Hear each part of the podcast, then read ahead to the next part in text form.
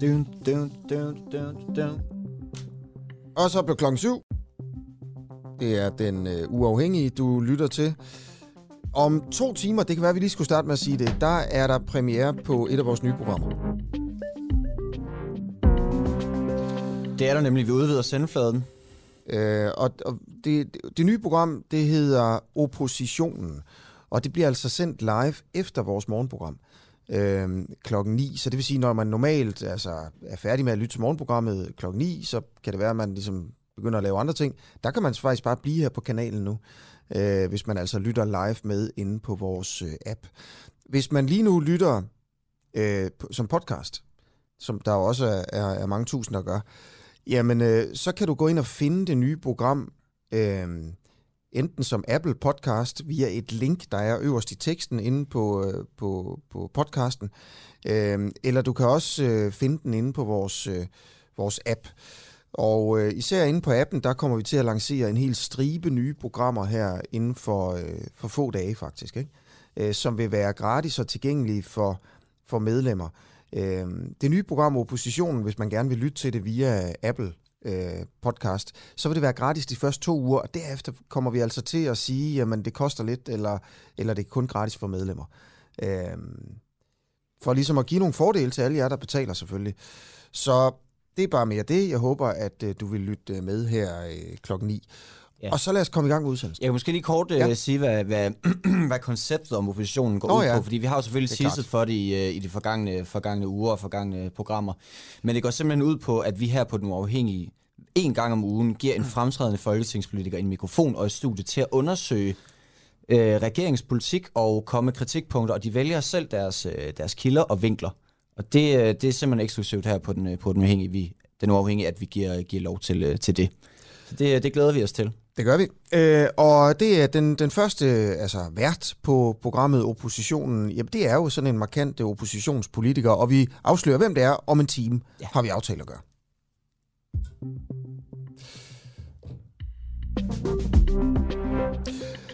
Og lad os lige prøve at starte med en, øh, en historie, der har vagt vildt meget debat. Vi kommer til en masse nyheder, der er selvfølgelig en masse om Ukraine i løbet af udsendelsen og sådan noget, men øh, politikens historie her fra, jamen det fra, fra i går øh, handler om, at øh, Alex Vanopslagh, partilederen for Liberal Alliance, har siddet på en bar i København og øh, angiveligt fået noget at drikke, og så råbt Sieg Heil. Ja. Simpelthen. Øh, og det er altså øh, angiveligt på grund af, at, at det var en vidighed, de lavede øh, af ham og en, nogle andre højreorienterede ved bordet. Øh, og nu er det jo sådan, at faktisk en af de, og det er jo helt forfærdeligt, en af de, de højreorienterede ved det bord, øh, har et radioprogram her på Den Uafhængige. Ja, er Steffen Larsen. Han er mere end ven af huset, tror jeg, man Ja, det må kan man sige. Så nu ringer vi lige til Steffen, for at høre, øh, om, altså, om lederne af Liberal Alliance virkelig råbte Sig Heil på en bar i København. Godmorgen, Asger. Godmorgen, Steffen. Du er i radioen. Jamen, øh, jo tak. Ja. Og du ved selvfølgelig godt, hvad det handler om, Steffen. Jeg ringede lige til dig lidt for, for, for lidt siden.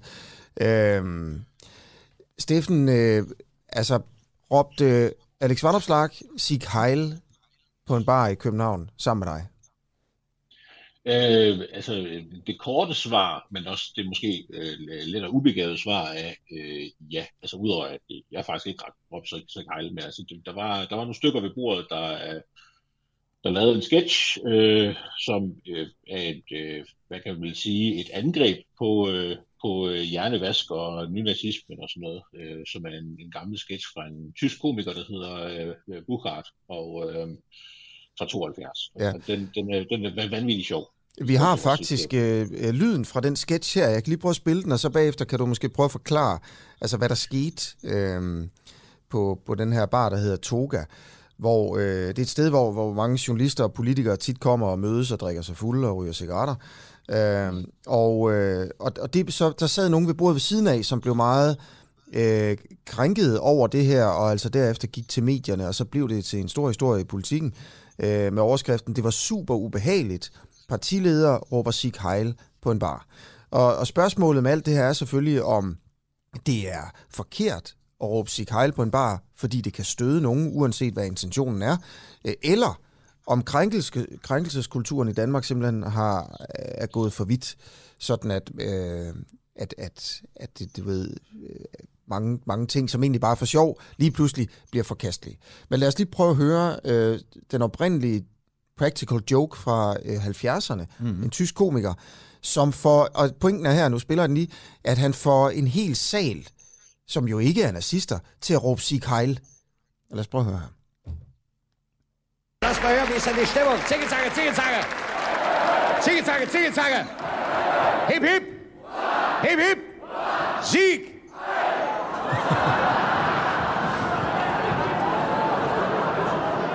Ja, rimelig sindssyg. Øh, Ja.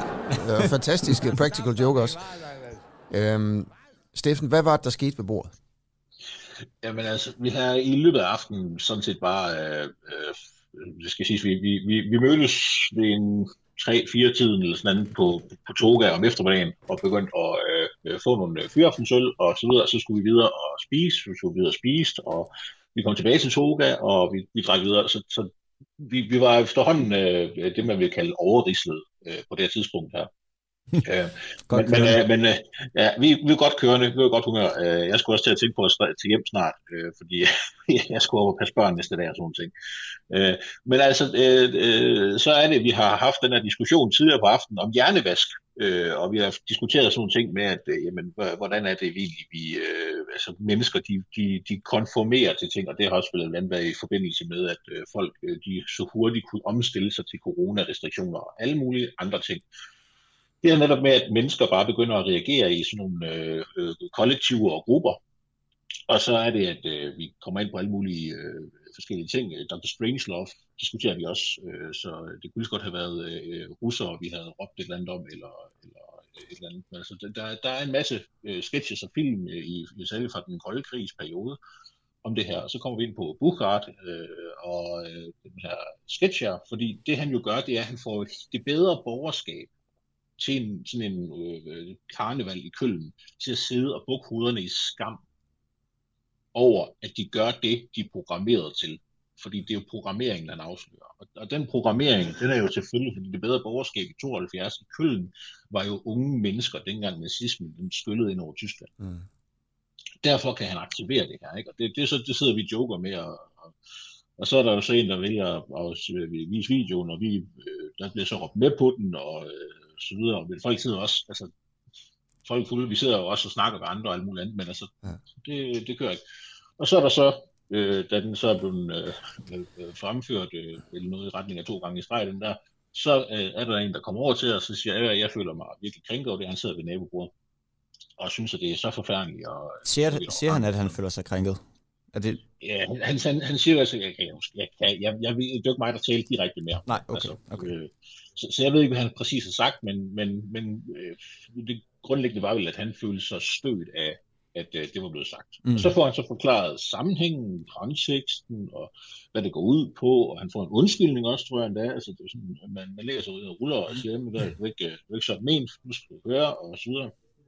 Øhm, og det blev brugt en del tid på fra, fra nogle af mine kammerater, og så accepterer han selvfølgelig, og synes, okay, det er fint nok, så videre. Så fortsætter aftenen, det der, det gentager sig jo ikke, øh, og så videre. Øh, Jeg tager så også hjem kort efter, så jeg skal ikke kunne sige mere derefter, ikke? men altså, øh, så vælger øh, vedkommende så at gå til politikken, fordi han synes, det er virkelig problematisk, at det blev sagt øh, Mm. på det værtshus. Ja. Øhm, også efter han har fået konteksten af og han ved, hvad, hvad det er, og det, er faktisk i reelt set er en antinazistisk villighed på sin Ja. vis. Det, Ja. det kan godt virke selvfølgelig stødende udefra, det kan jeg da godt se, men øh, altså, en, af, en af de farlige ting ved humor er jo, at humor altid risikerer at støde nogen. Du kan nærmest Ja. ikke sige, det er en joke, og det ved jeg godt, nu bliver det sådan en, en, en ting, ikke? men altså, alle jokes, for at de rigtig sjove, har risiko for at støde nogen. Ja. Det er jo realiteten. Men, men Alex Vanderslag, han, øh, han siger det altså her, nu har vi fået konteksten, ikke? og så kan man jo selv vurdere, om det ligesom er over grænsen, eller om øh, øh, ham ved bordet ved siden af, om det i virkeligheden er det, der er historien, om han er historien her til morgen. Altså, han er eksemplet på, at Danmark er blevet for krænkelsesparat. Mm. Øh, eller Ja. måske er det politikken, der er blevet for krænkelsesparat ved at, at mene, at det her det er en historie. Jeg skal bare lige, øh, ganske kort, ja, ja. Nicolaj, jeg skal bare lige Ja, høre, øh, Steffen, øh, altså Alex Vanopslagt råbte Heil. Og øh, man kan jo så vurdere, om man synes, det er okay. Der kunne jo godt have siddet nogle jøder ved et nabobord, og ikke have forstået konteksten, men du ved, tænkt, ah okay, det var sgu da ubehageligt, vi finder en anden bar.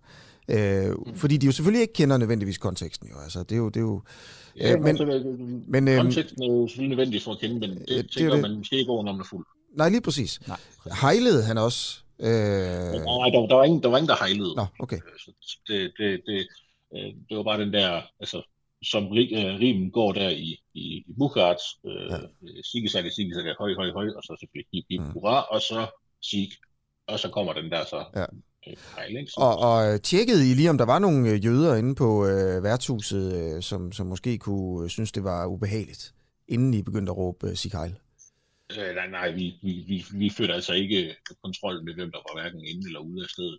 Jeg synes godt nok, jeg er gammel dørmand, men jeg stillede mig altså ikke ud i døren, jeg kontrollerede alle, der var kommet Nej. ind. Nej, Så- det er klart.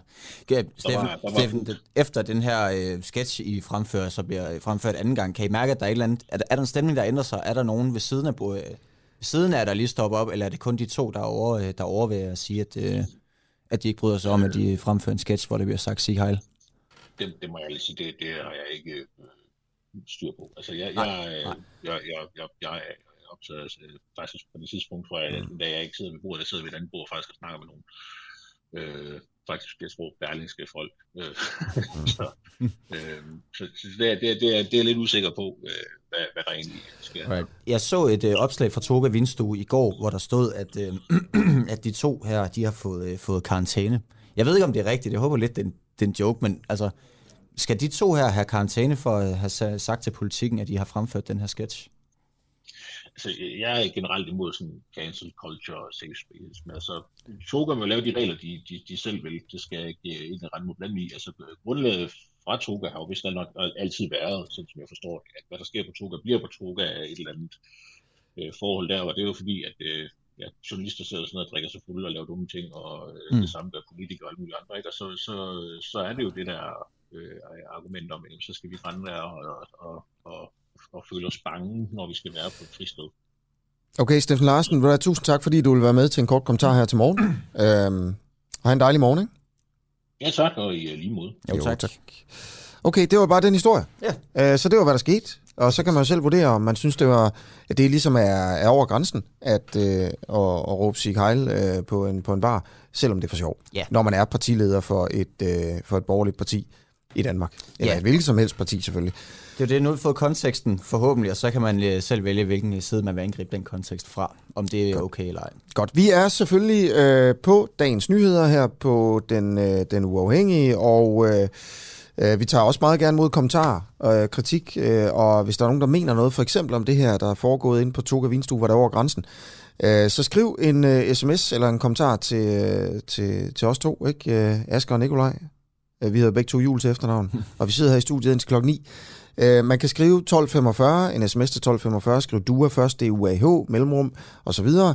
Øhm, eller man kan bare skrive ind på Facebook, hvor vi jo altså er, er live, ja. og vi ser alle kommentarer. Præcis. Jeg Så- sidder, jeg sidder og følger med i live-feedet her.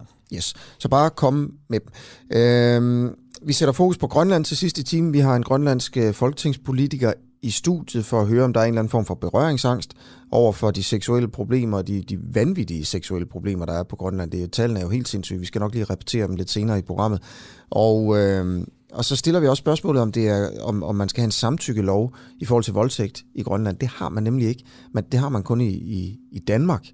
Øh, Det er jo sådan, at, at voldtægtslovgivningen faktisk er skrappere i Danmark end i Grønland. Mm. Og når man ser på tallene, så tænker man, altså hvis det skulle være, hvis det skulle være en forskel, så burde det være omvendt.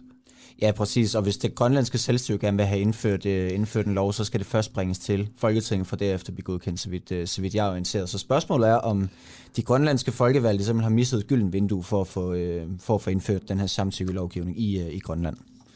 Godt, øh, men vi starter et øh, helt øh, andet sted. Maria Ladegaard, du er landsformand for Venstres Ungdom. Godmorgen. Godmorgen. Godmorgen.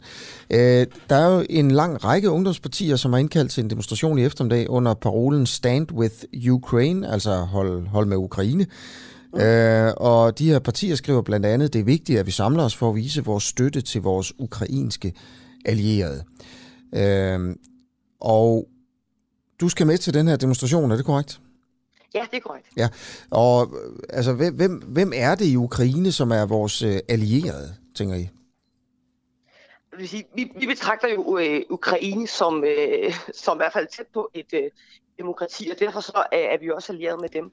Øh, og det er vi jo, fordi vi tror på nogle, nogle helt grundlæggende rettigheder, som, som Rusland jo, jo kæmper imod. Ja, så det er fordi Ukraine er et, øh, et demokrati. Er, Ja. det, er det argumentet, ja. Øh, okay. Og hvad skal der ske til demonstrationen? Jamen, øh, vi samles ud foran Ruslands øh, ambassade. Jeg har selv ligget i går og malet nogle banner, de er blevet knaldflotte.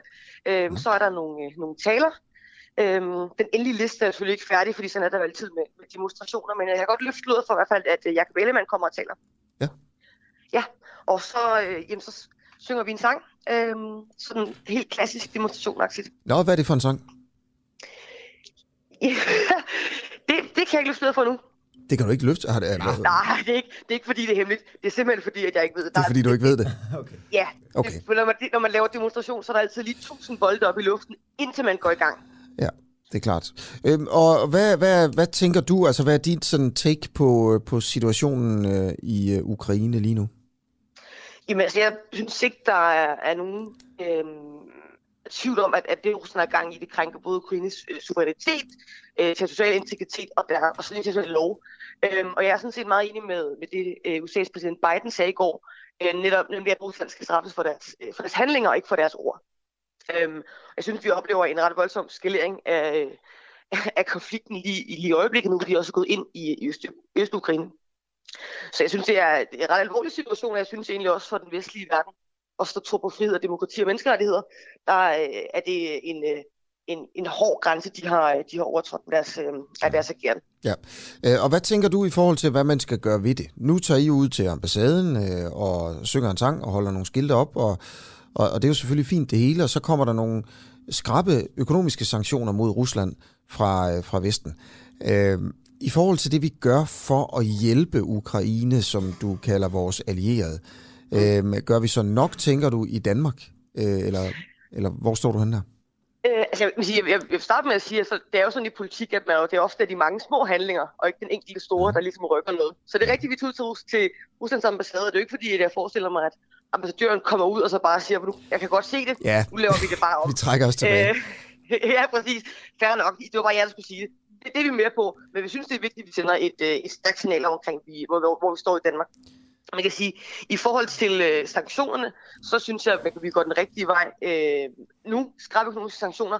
Jeg synes også, at vi øh, i Danmark har en forpligtelse til måske også i høj grad, vi gør nu, at sende, øh, sende militær til, øh, til Ukraine. Vi står der også sammen med NATO, og vi jo, det er jo sådan en eller anden øh, en, en musketeriet, vi har med dem, og der, den, den synes jeg også, vi skal tage, øh, skal tage seriøst. Øhm, man kan sige, at i Venstre Ungdom står vi jo der, hvor vi mener, at vi også skal leve op til vores forpligtelser med de her øh, 2% af BNP til forsvaret. Øh, så vores linje ligger også der, at jeg synes ikke, vi skal øh, holde os tilbage i forhold til at stå sammen med de andre visse demokratier. Okay. Well, tusind tak, fordi du vil være med til en øh, kort kommentar. Marie Ladegaard, landsformand for Venstres Ungdom, og det bliver spændende at se, hvilken sang I vælger jo. øhm, Ja, og, og, hvis, skal være lidt. ja, hvis man vil være med, så kan man bare møde op, går jeg ud fra. Det kan man i hvert fald. Ja. Ja. Med godt humør. Og det er i København, det Ja, foregår. det er ude Østerbro, lige ved Østerbro station på, foran Ruslands ambassade. Okay, Okay, det er godt du. Hej. Noteret. Hej. 18 minutter over syv. Ja, øh, den øh, amerikanske udenrigsminister Anthony Blinken har i øh, lige røven på den her, øh, den her samtale, vi lige har haft med VU's, øh, VU's formand, øh, aflyst sit øh, planlagte møde på torsdag i Genève med den russiske udenrigsminister Lavrov. Det er der flere nyhedsbyråer, der beretter om, og øh, det gav ifølge Blinken ikke længere mening at deltage i det her møde efter, øh, efter den her invasion, eller den her godkendelse af de, de østrussiske regioner, som, øh, mm. eller østukrainske regioner, skal jeg vist, øh, må jeg vist hellere sige, som Putin altså har skrevet, øh, skrevet under på. Øhm, og på det her pressemøde, som Anthony Blinken han udtaler det her med, der siger han at simpelthen, at øh, krisen i Ukraine er den største sikkerhedstrussel i Europa siden, øh, siden 2. verdenskrig. Der er nyt om øh, krisen selvfølgelig øh, rundt omkring i verden. Reuters skriver her til morgen, at øh, der er nogle nye foruroligende billeder af russiske tropper, altså sådan nogle øh, satellitfotos. Og det er noget, der kommer fra den rumteknologi, et rumteknologiselskab, der hedder Maxar Technologies, som viser, at øh, der er indsat øh, over 100 militærkøretøjer og flere telte til militærpersonel i det sydlige Hviderusland i nærheden af den ukrainske grænse. Det vil altså sige et andet sted end ved de her udbryderrepublikker, hvor russerne jo også har, jeg mener det er over 30.000 tropper. øh, altså inde i Hviderusland, meget tæt på Ukraine. Og der er man altså begyndt at sætte flere telte op, nye militære køretøjer, helt ved grænsen. Og det er jo sådan noget her, der får en til at tænke på, og det er der også mange, der spekulerer i, jamen altså bliver krigen større end bare lige i det østlige Ukraine, hvor russerne jo altså har annonceret, at de vil rykke ind, og muligvis allerede er rykket ind. Det tror jeg faktisk godt, vi kan sige, de er. Ja. Øhm, øh, altså kommer russerne til at gå måske endda efter Kiev? Altså kommer de til at prøve at tage hele Ukraine? Øh, når man kigger på de her nye øh, billeder, jamen øh, så er det jo noget, der kan pege i den retning i hvert fald. Man har for eksempel fra russisk øh, side sat et nyt felthospital op i den vestlige del af, af, øh, af, af Rusland også, øh, øh, lige tæt på grænsen til Ukraine. Men vi ved det ikke. Men vi følger udviklingen. Det gør vi.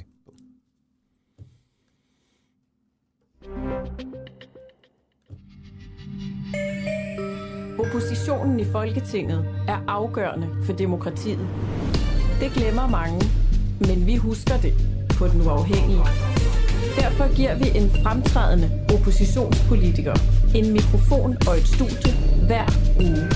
Lige nu er verden blå, men hvis magten skifter, bliver verden rød.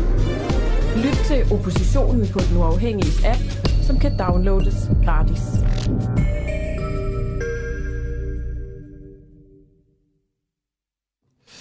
Arbejdsløsheden øh, er på sit øh, laveste siden øh, finanskrisen. Det tror jeg er gået op for mange. Det går enormt godt for økonomien, og det går altså enormt godt for firmaerne. Så da, det, vi, vi er faktisk der, hvor vi mangler folk, der kan tage et, et arbejde, især i fremtiden, hvor der er nogle ret vilde prognoser om, at vi kommer til at mangle arbejdskraft i, i Danmark.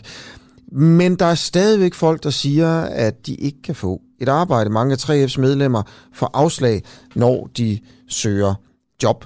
Og Eva Opdrup, du er forretningsfører i, i 3F, fagforeningen 3F. Øh, godmorgen. Hvordan kan det være, at, øh, at jeres medlemmer oplever det her, når man jo hører, at der er mangel på arbejdskraft? Ja, det kan der være mange grunde til. Altså vores medlemmer, de vil jo faktisk utrolig gerne i arbejde øh, og, øh, og søger de job, der er, øh, og de job, der bliver slået op. Og så kan man så sige, hvorfor, hvorfor finder vi så ikke hinanden, altså vores ledige medlemmer og virksomhederne? Det kan der jo selvfølgelig være mange udfordringer på, men også øh, udfordringer, hvor vi bliver nødt til at hjælpe hinanden, både arbejdsgiverne og, øh, og vores medlemmer, og os som, øh, som A-kasser eller jobcenter for den sags skyld. Altså, der kan, være, der kan være mange grunde til det. Altså, vi har selvfølgelig ikke statistik på, på afslag, men, men øh, vi ved jo, at øh, vores med, hvor, øh, øh vi taler jo med vores medlemmer, det gør vi jo løbende. Når man er ledig, så skal man jo være i kontakt både med jobcentret og med A-kasserne. Så øh, vi, kan, vi kan se, at der er øh, måske godt kunne være nogle tendenser til, at der kan være udfordringer i forhold til, til lidt med alder, øh, at det kan være. Men vi kan også godt se, at nogle gange, så kan det være, hører man jo om, det kan være problemer, man har for meget erfaring, men der er også nogle brancher, hvor vi oplever, at der kan være problemer med, at man har for lidt erfaring. Ja.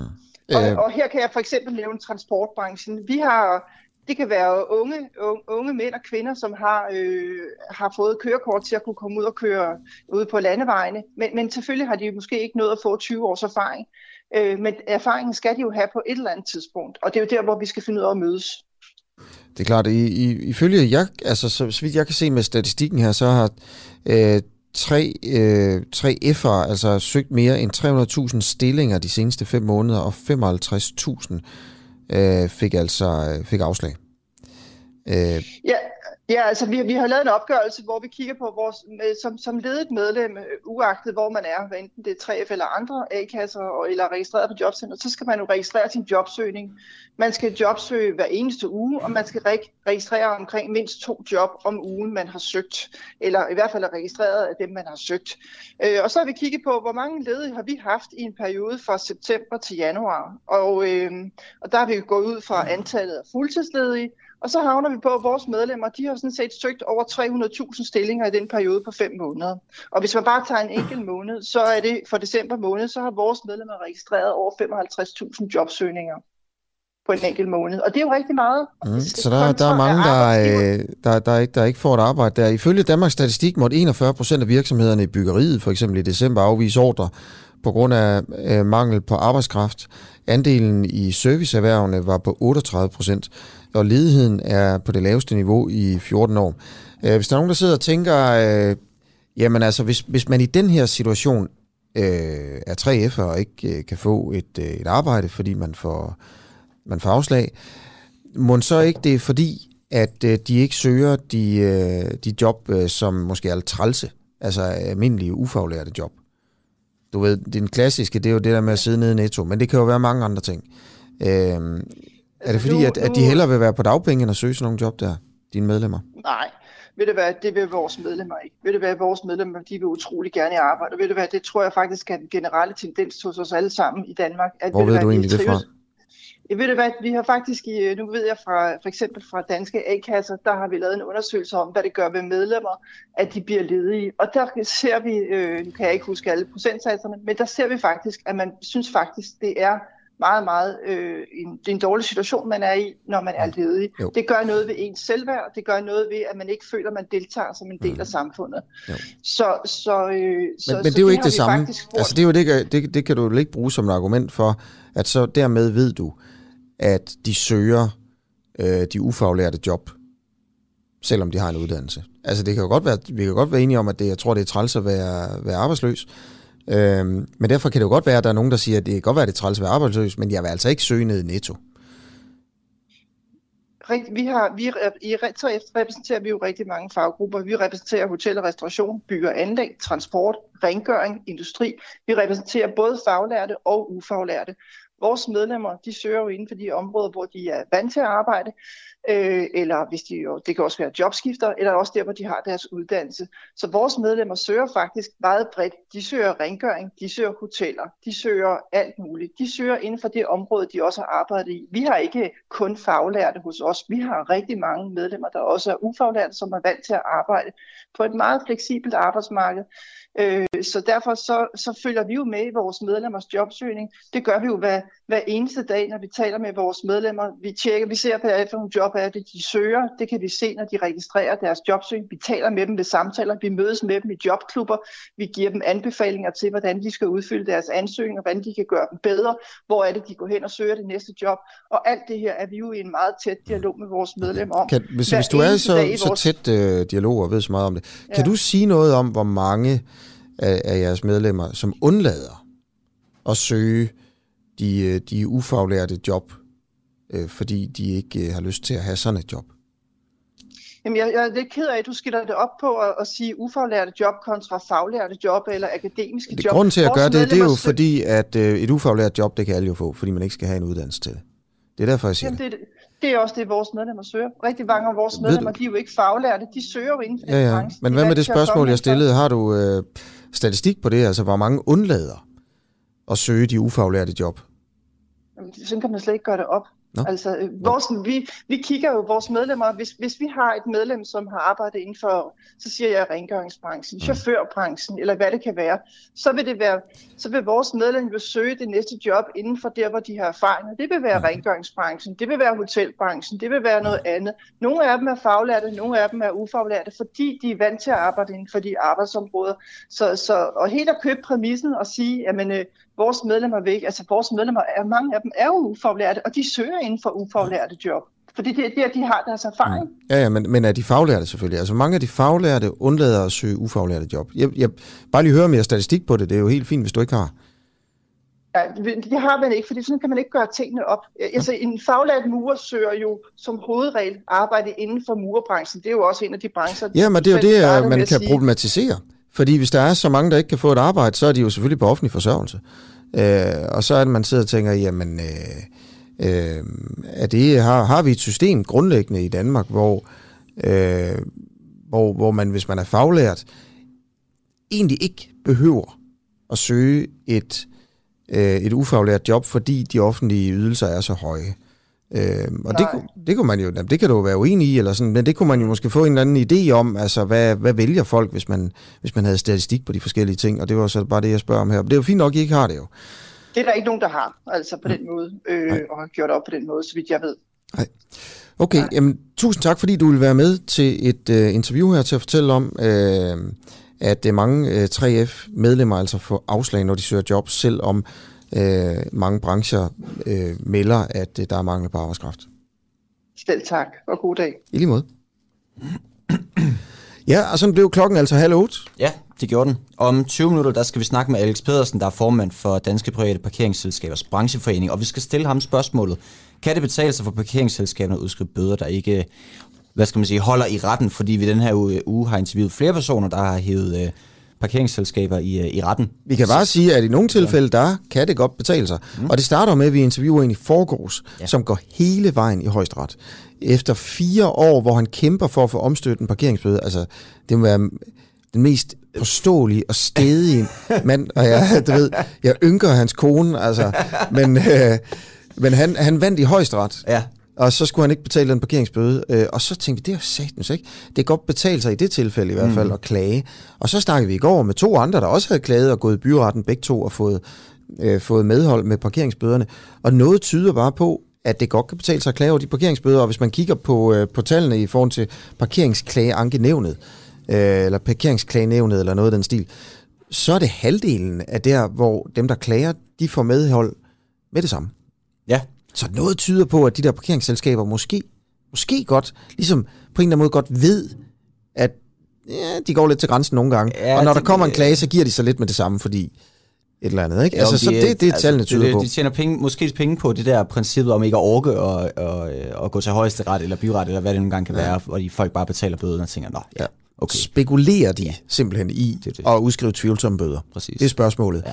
Det er super, det bliver et super svært interview at lave, fordi når man stiller det spørgsmål, så kommer han jo bare til at sige nej. Ja. Og der Men, kommer øh, sikkert også en masse, en masse tal. Ja, vi prøver. Det bliver om 20 minutter. Ja, lige præcis.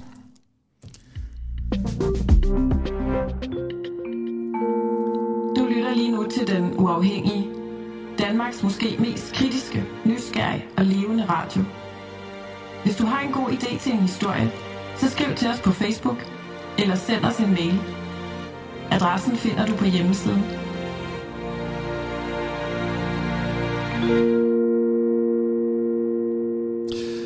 Godt. Øh, I øvrigt så er vi selvfølgelig på øh, dagens, øh, dagens nyhedssites, øh, EBDK, DRDK, BDK, Pool.dk, Guardian, CNN, hvad du ellers er på, mm-hmm. alle mulige, altså diverse kinesiske og indiske og øh, sydafrikanske medier, ikke? Øh, Nikolaj? Jo, jo, jeg holder det forkromet, forkromet overblik. Jeg har lige en kort nyhed fra, ja. fra Ecuador, fordi Ecuadors præsident, ja, ja. ja. Ecuadors præsident har vil løslade 5.000 fanger for at få mere plads i uh, landets, uh, landets fængsler. Mm. Uh, og det, det er altså det sydamerikanske land, vi benåde 5.000 uh, fanger. Det, fanger, det fortæller deres uh, præsident Guillermo uh, Lasso.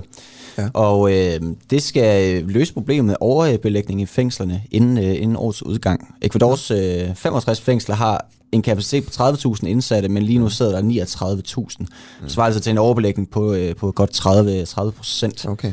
Øh, og alene i 2021, der døde 320 indsatte i landets fængsler på grund af kampe mellem rivaliserende narkobander. Okay. Så jeg ved ikke, om man på en eller anden måde øh, vil, øh, vil skille det op i forhold til, hvilke, hvilke forbrydelser man har, man har begået. Så hvis du har ja det ved jeg ikke, stjålet en bil og kørt galt i den, så kan du måske blive, øh, blive benådet. Derimod, hvis du er narko, øh, narkoaffilieret, så, øh, så kan du måske... Øh, er det noget, der står noget om, eller, eller gætter du? Det er noget, jeg gætter. Jeg, det, er ja, ja. Ren, det er ren spekulation. Okay. Ren spekulation. Godt. Øh, jamen, det er jo selvfølgelig også øh, fint nok. Øh, spændende 5.000 fanger alligevel, øh, der, bliver sat, øh, der bliver sat fri. Ja. Hvad gør de danske banker, når en kunde bliver udsat for IT-relateret økonomisk svindel?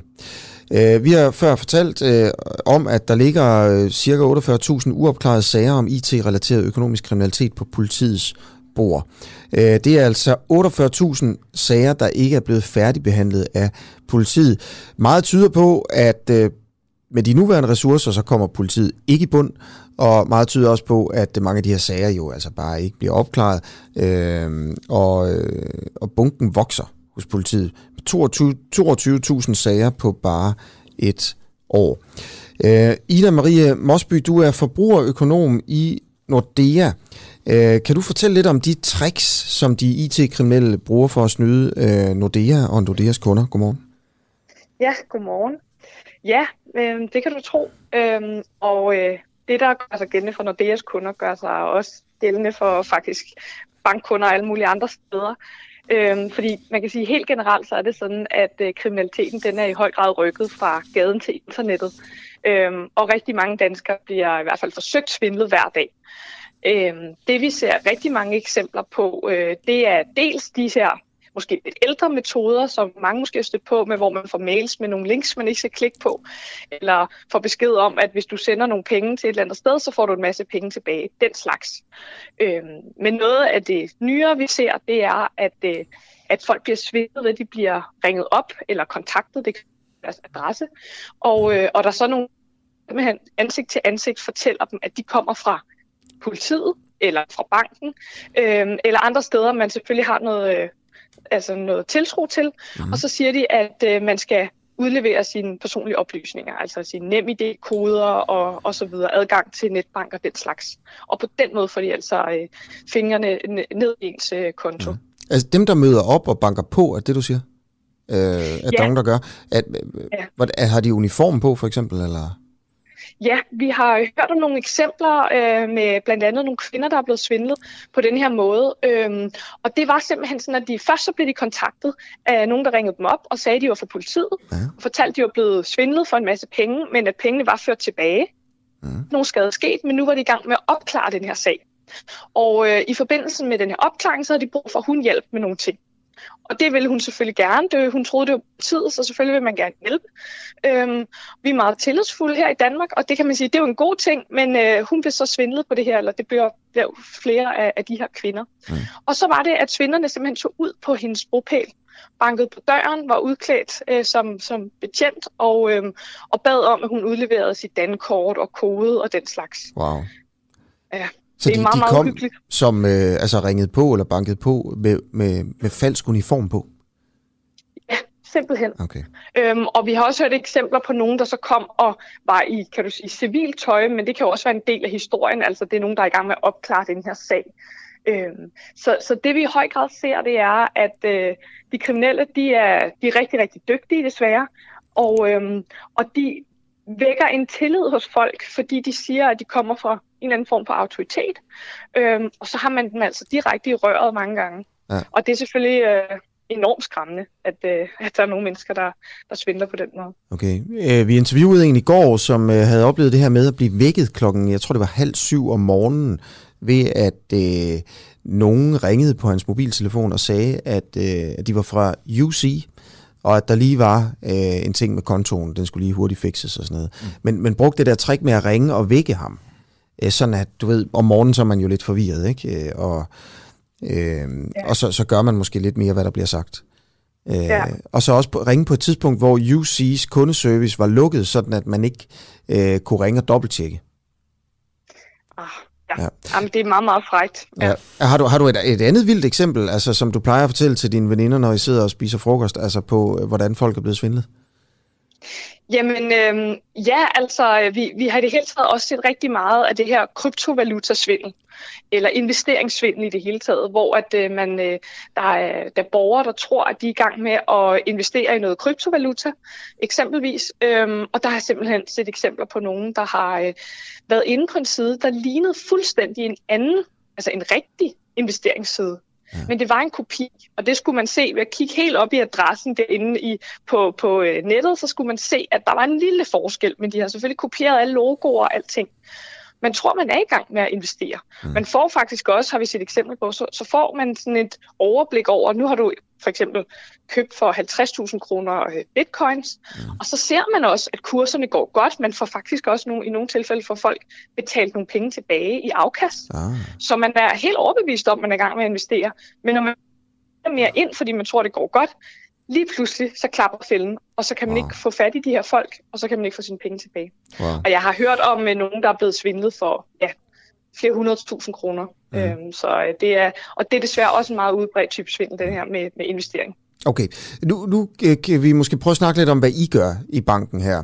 Øh, fordi den, jeg, vi interviewede i går, sagde, at han var kunde i Lån og Sparbank, og først så ringede han til banken og sagde, hey, jeg er blevet svindlet, må jeg ikke få pengene tilbage af jer? Jeg mener, det var 12.000 kroner, altså af Lån og Sparbank. Først så, så, så sagde Lån og Sparbank, nej, det kan du ikke.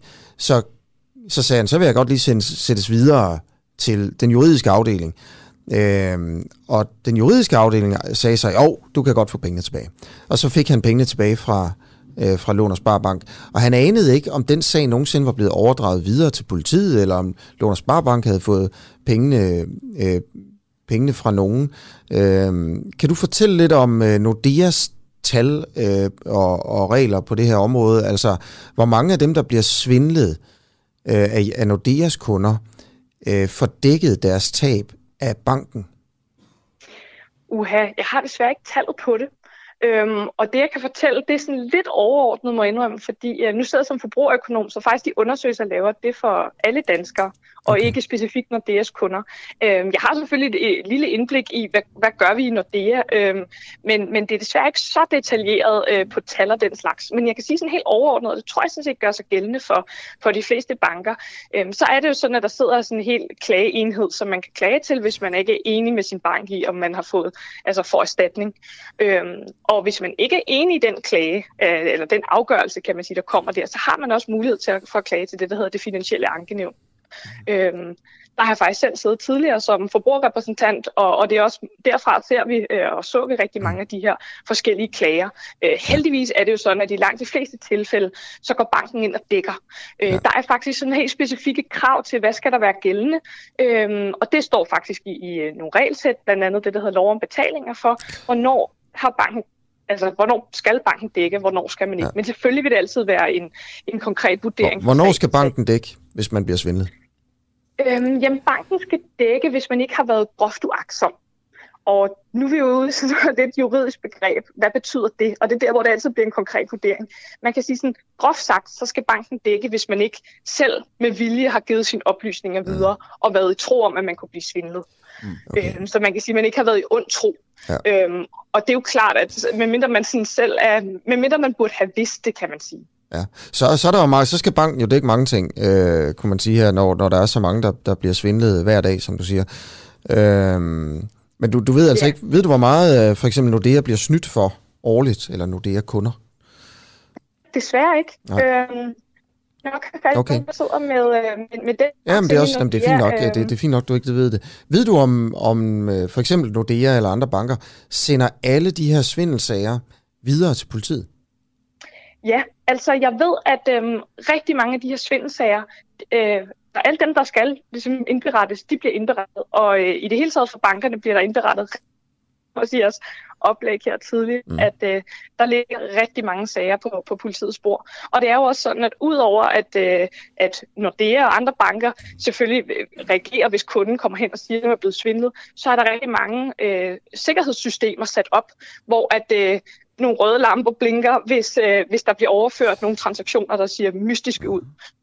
Okay. Stort sikkerhedsnet øh, i forvejen, og det bliver også indberettet. Okay. Så vi har jo egentlig siddet og lavet de her historier om, at der er simpelthen så mange uopklarede og ubehandlede sager hos politiet. Øh, sidst vi, vi tjekkede, var tallet 48.000 øh, der bare ligger på politiets bord, og den her bunke, den voksede mm. altså med 22.000 sager på bare et år. Øh, helt vilde tal, og alt tyder på, at med de nuværende ressourcer, så kommer politiet ikke til at komme i bund med de her sager. Altså. Øh, men, og så har vi jo siddet og sagt, det er jo et problem for dem, der er blevet svindlet. Men altså, er, burde vi i stedet for have sagt, det er egentlig ikke et problem for dem, der er blevet svindlet, fordi de har fået penge af banken. Det er et problem for de store, rige banker.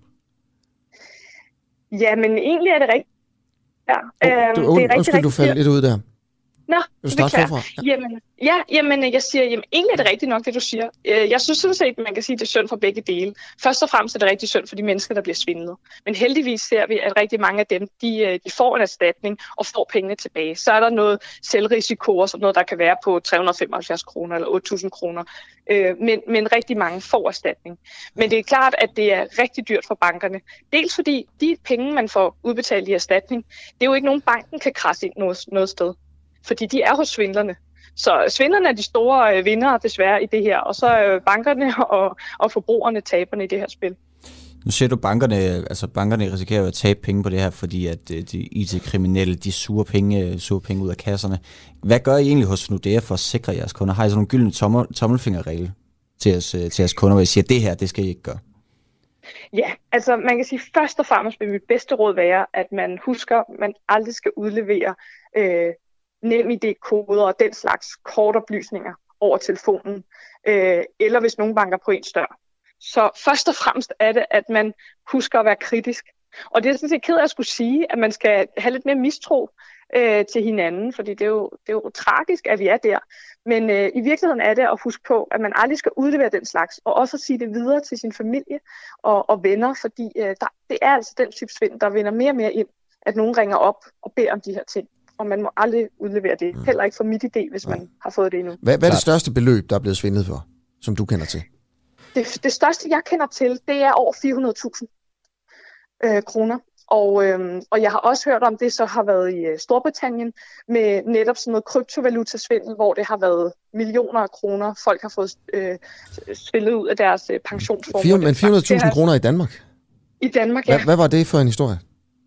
Det var også sådan noget investeringssvindel. Og øh, der fik øh, nu siger du sådan noget, sådan noget investeringssvindel for, øh, for en, der ikke er særlig godt inde i øh, sådan økonomiske investeringer. Ja. Kan du så fortælle mig, hvad, hvad det er? Ja, selvfølgelig. Tak. Jamen, øhm, det var, at øh, vedkommende troede, at øh, hun sad og investerede, eller det var faktisk hende og hendes mand, men sad og investerede i noget kryptovaluta inde på sådan en hjemmeside, og postede en masse penge ind der, og fik betalt et afkast tilbage løbende, og fik jo så at vide de her, at hvis du indbetaler mere, så kan du nok se, hvor meget du så kommer til at tjene. Og så var det altså lidt over 400.000, der blev indbetalt i alt, og så forsvandt pengene. Og, og banken erstattede? Ja, banken erstattede det tilfælde, ja. ja. Øhm, På en eller anden ja. måde kan man også sige, altså, øh, hvad fanden er argumentet for, at banken skal, skal dække det der? Når, altså, det er jo ikke bankens skyld, at de bliver... Men okay, det er jo selvfølgelig noget helt andet.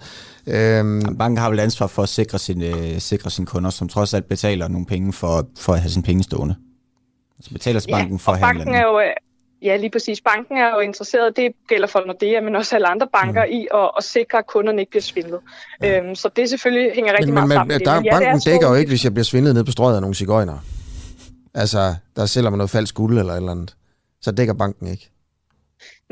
Så kommer, så kommer der an på, hvordan du har betalt. Men hvis det er noget falsk guld, kunne jeg forestille mig, at du har betalt med nogle kontanter. Ja, lige præcis. Der er man altså lidt i vildrede som forbruger. Okay, hvad hvis jeg havde betalt med øh, en dankort? Kunne banken så dække det? Ja, så vil banken okay, kunne dække det. Nok, altså. Hvis du betaler med et betalingskort. Ja. Ja, okay. så der er den sikkerhed, og, og i det hele taget må, må man sige, øh, at øh, så det her med at betale med et betalingskort, der er man altså lidt bedre stillet ja. øh, som forbruger, fordi der har du en, en bedre sikkerhed. Okay, så man kan faktisk, altså hvis man nu møder en cigøjner, der sælger falsk guld på en resteplads på I-45, øh, som jeg har gjort et par gange, øh, hvis, hvis vedkommende har en, øh, en fluesmækker med, så kan man egentlig godt tage chancen, fordi vi så dækker banken alligevel. Øhm, der er vi så tilbage til det her med, om man er i god tro eller ja. ej. Ja. Man kan godt gøre det, hvis man er i god tro, men hvis man har en mistanke om, det er svindel, ja. så hvis, hvis man kommer ud for så at blive svindlet, og man klager til banken, mm. så, så vil banken se på det her, den konkrete situation, og hvis man så siger, at der var for meget, der lød for, altså for mærkeligt her, øh, så kan man godt risikere, at man ikke får erstatning. Okay. Så det handler om, at man er i god tro. Men hvis man er i god tro, ja, så er udgangspunktet, at så, øh, så bliver tabet øh, erstattet af banken. Vi siger tusind tak for interviewet, Ida Marie Mosby, forbrugerøkonom i Nordea. Ja, velbekomme, og god mm. morgen til jer. Ja, i lige måde. Ja, lige måde. Meget spændende historier. Øh, synes jeg er nogle vilde eksempler på, er, øh, på hvordan blevet, folk bliver svindlet. Er du blevet snydt? Har du, har du købt Jeg købte aldrig guld. Nej, okay, okay. Jeg købte aldrig guld. Okay. Uh, men uh, der var nogen, der var løbet tør i, for benzin i Aarhus, kan jeg huske, da jeg studerede derovre. Ja øh, som lige skulle have et par hundrede kroner til at komme, altså, øh, til, til at få noget mere benzin og sådan noget. Og der fandt jeg bare ud af, at der var flere, der var blevet spurgt Klart. samme dag. Så det, det tror jeg var en eller anden form for svindel. Det var nogle øh, sådan rumænere på en eller anden måde, øh, som jeg tror var sådan cigøjner. Men altså, gang... det kan også være, det var rigtigt. Måske. Men, er, du blevet, er du blevet svindlet? Ja, det er jeg faktisk. Jeg har fået, faktisk engang fået godt gjort 20.000 fra, øh, fra, min, øh, fra min daværende, daværende bank. Nå, hvad jeg var, du gjort? Øh, jamen, øh, jeg var i Brasilien, og øh, der havde man så fundet ud af, at man ligesom kunne kunne kopiere folks kortoplysninger, når de hævede penge i, i automaterne. Mm. Øhm, så jeg sad i en by, der hedder Manaus, som ligger ude i, øh, sådan ude i Amazonas. Øh, så blev jeg ringet op af min bank og spurgte Nikolaj, har du købt øh, flyrejser og sko for 20.000 kroner? Ja. Nej, det har, det har jeg ikke. Nå, ja. så er du nok blevet, øh, så er du nok blevet svindlet. Øh, og jeg var ude på sådan en, en jordomrejse med en, øh, med en kammerat, var næsten lige landet i Brasilien, og havde næsten fået stjålet alle mine penge. Okay. Så det var, øh, og der dækkede banken bare? Banken dækkede alle, alle pengene, så det var jeg jo meget, meget taknemmelig ja. for. Fantastisk. Ja. Hver dag efter morgenudsendelsen kan du høre et særligt udvalgt interview i vores podcast Den Uundgåelige. Interviewet er valgt, fordi det er det bedste, det vigtigste eller mest interessante. Men Mariette, det er, altså nu, øh, du er selvfølgelig politiker. Hvem er det, der skal sidde i ledelsen? Øh, ja, hvem der skal sidde i ledelsen, det tænker jeg jo meget klogt, at jeg holder for mig selv. Hvordan får du øh, Martin Henriksen og Pia Kærsgaard til at blive gode venner igen? Det får jeg dem ikke til. Det, det tænker jeg ikke, de gør. Du finder den uundgåelige i vores app, eller der, hvor du henter din podcast. Et nyt interview hver dag. For dig, som ikke fik hørt hele morgenudsendelsen, men ikke vil gå glip af dagens bedste interview. Ja, vi kan lige tage et par kommentarer her fra folk, der har skrevet ind øh, i forhold til, til, til den her svindelhistorie. Øh, det seneste nummer, jeg har været udsat for, skriver Peter Tomre, og tak for beskeden her, Peter, øh, det er, at øh, jeg har været ude for, at øh, en organisation i godsøjne, der åbenbart slår sig op på at opsætte hjertestarter på forskellige adresser, og det var altså øh, en organisation, der, der prøvede at få nogle penge ud af, af Peter her. Og Mona Heldige skriver, politiet kommer sgu da ikke og bede om kort og kode, folk må da også bruge knolden. Øh, og det er altså i forhold til det folk, der er blevet svindlet ved, at der kommer politifolk og banker på i falske uniformer, eller, eller svindlere i falske politiuniformer, og banker på og får folk til at udlevere oplysninger og, og sådan noget. Øhm, ja, folk må bruge knollen. Men det kan man altså også godt argumentere for, synes jeg. Hvorfor skal bankerne øh, dække for, altså, øh, punge ud, når folk simpelthen, øh, altså på en eller anden måde også lidt lader sig svinde? Ja, jeg er også jeg er så stor tilhænger af, af, af, common, af common sense. Altså, og det personlige ansvar? Ja, lige præcis. Lige præcis. Det, det, ja. Men, ja, altså. Jeg synes i hvert fald, det er en, det er en eller anden form for mærkelig regel. Det med, bare fordi du har gjort med dankort, så dækker banken alt. Ja, hvem, hvem afgør egentlig, om du og, har og hvem er der i øvrigt? Altså, man kan altså. også godt argumentere for, at det er, bankerne har masser af penge. Man kan også godt sige, jamen det er jo dem, der i virkeligheden betaler for det der, det er jo, det er jo alle de andre kunder, der opfører sig, altså der de, som tænker sig om. Det er rigtigt. De betaler ja. for alle de der kunder, der ikke tænker sig om. Det er rigtigt. Vi skal videre på programmet, uh, Asger. Der er ja. kommet en uh, melding fra det ukrainske militær her til morgen, at uh, en soldat blev dræbt og seks er blevet uh, såret. Det ukrainske militær oplyser altså her onsdag morgen, at en soldat er blevet dræbt, mens seks er blevet såret under et angreb fra pro-russiske, pro-russiske separatister i det østlige Ukraine i løbet af det seneste døgn. Det er Sky News, der melder om det på, uh, på Twitter. Og uh, det er meget god tråd med den historie, vi skal videre til nu, fordi vi skal snakke med Johannes Vamberg Andersen. Godmorgen, Johannes. Godmorgen.